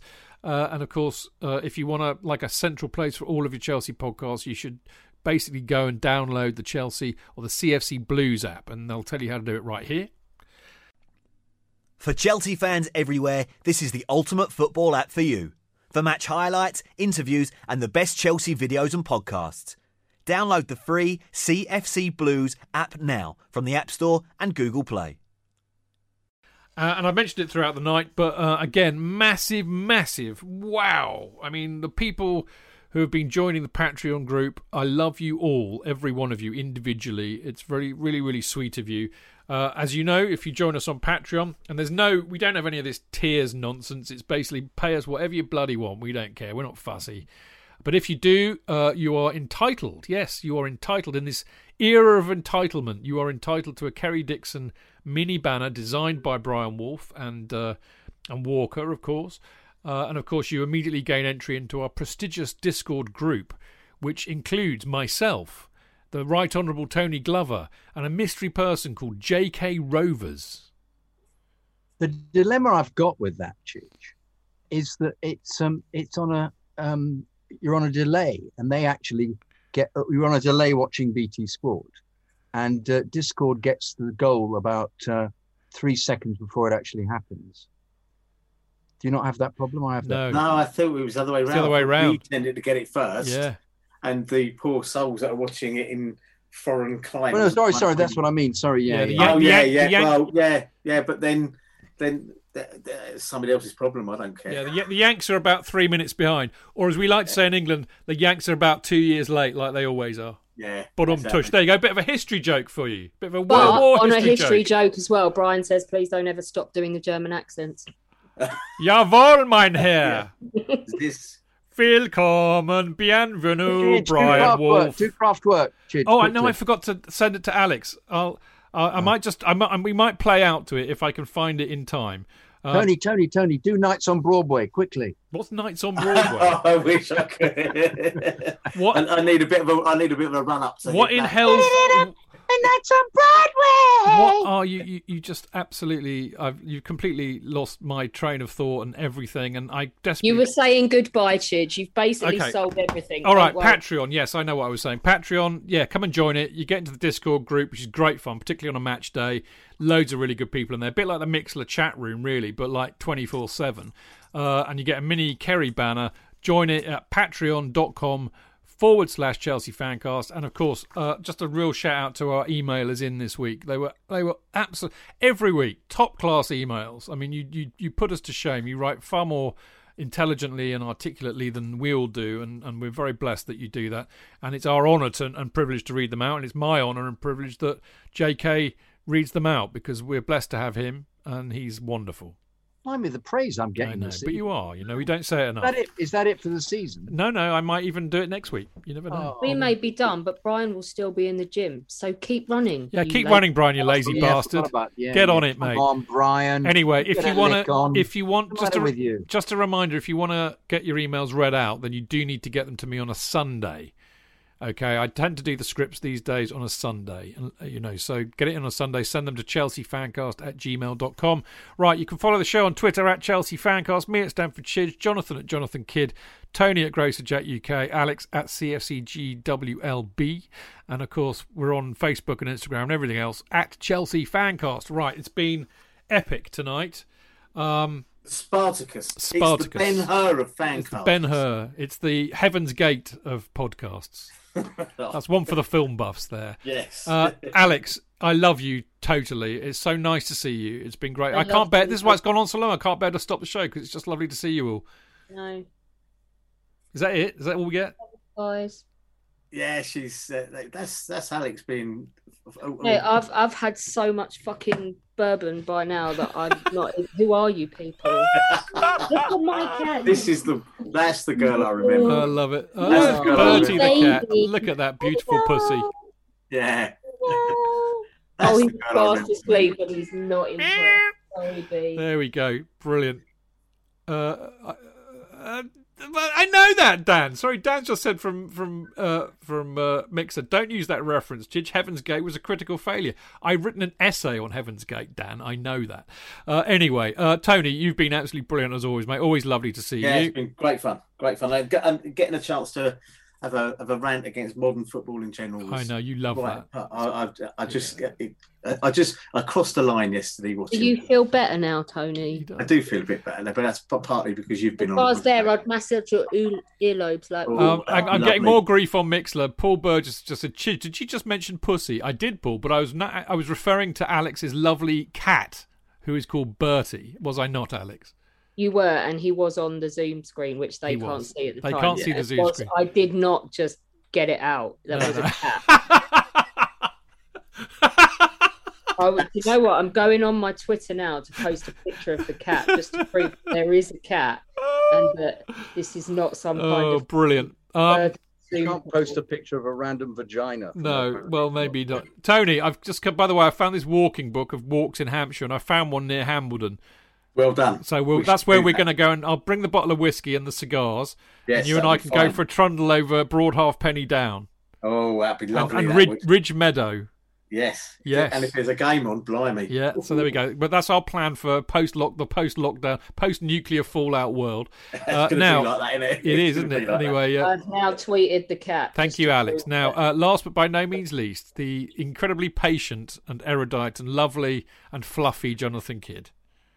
Well, you can tell by the way I use my walk. I'm a woman's man. No time for talk. Is this because someone said that you didn't have the vocal range to do that? So you're just proving you do. No, no, it's because because Tony looks like um, one of the Gibsons. Ah, okay. No, because English Dan Seven just said when you tried that other thing that no one has the. I don't think anyone has the vocal range. I'm like, I think you'll find JK Of does. course. Right. Thank you, everybody, for listening. See you next week. No, see you Friday. Let's get it right. Until then, keep it blue, keep it carefree, and keep it Chels.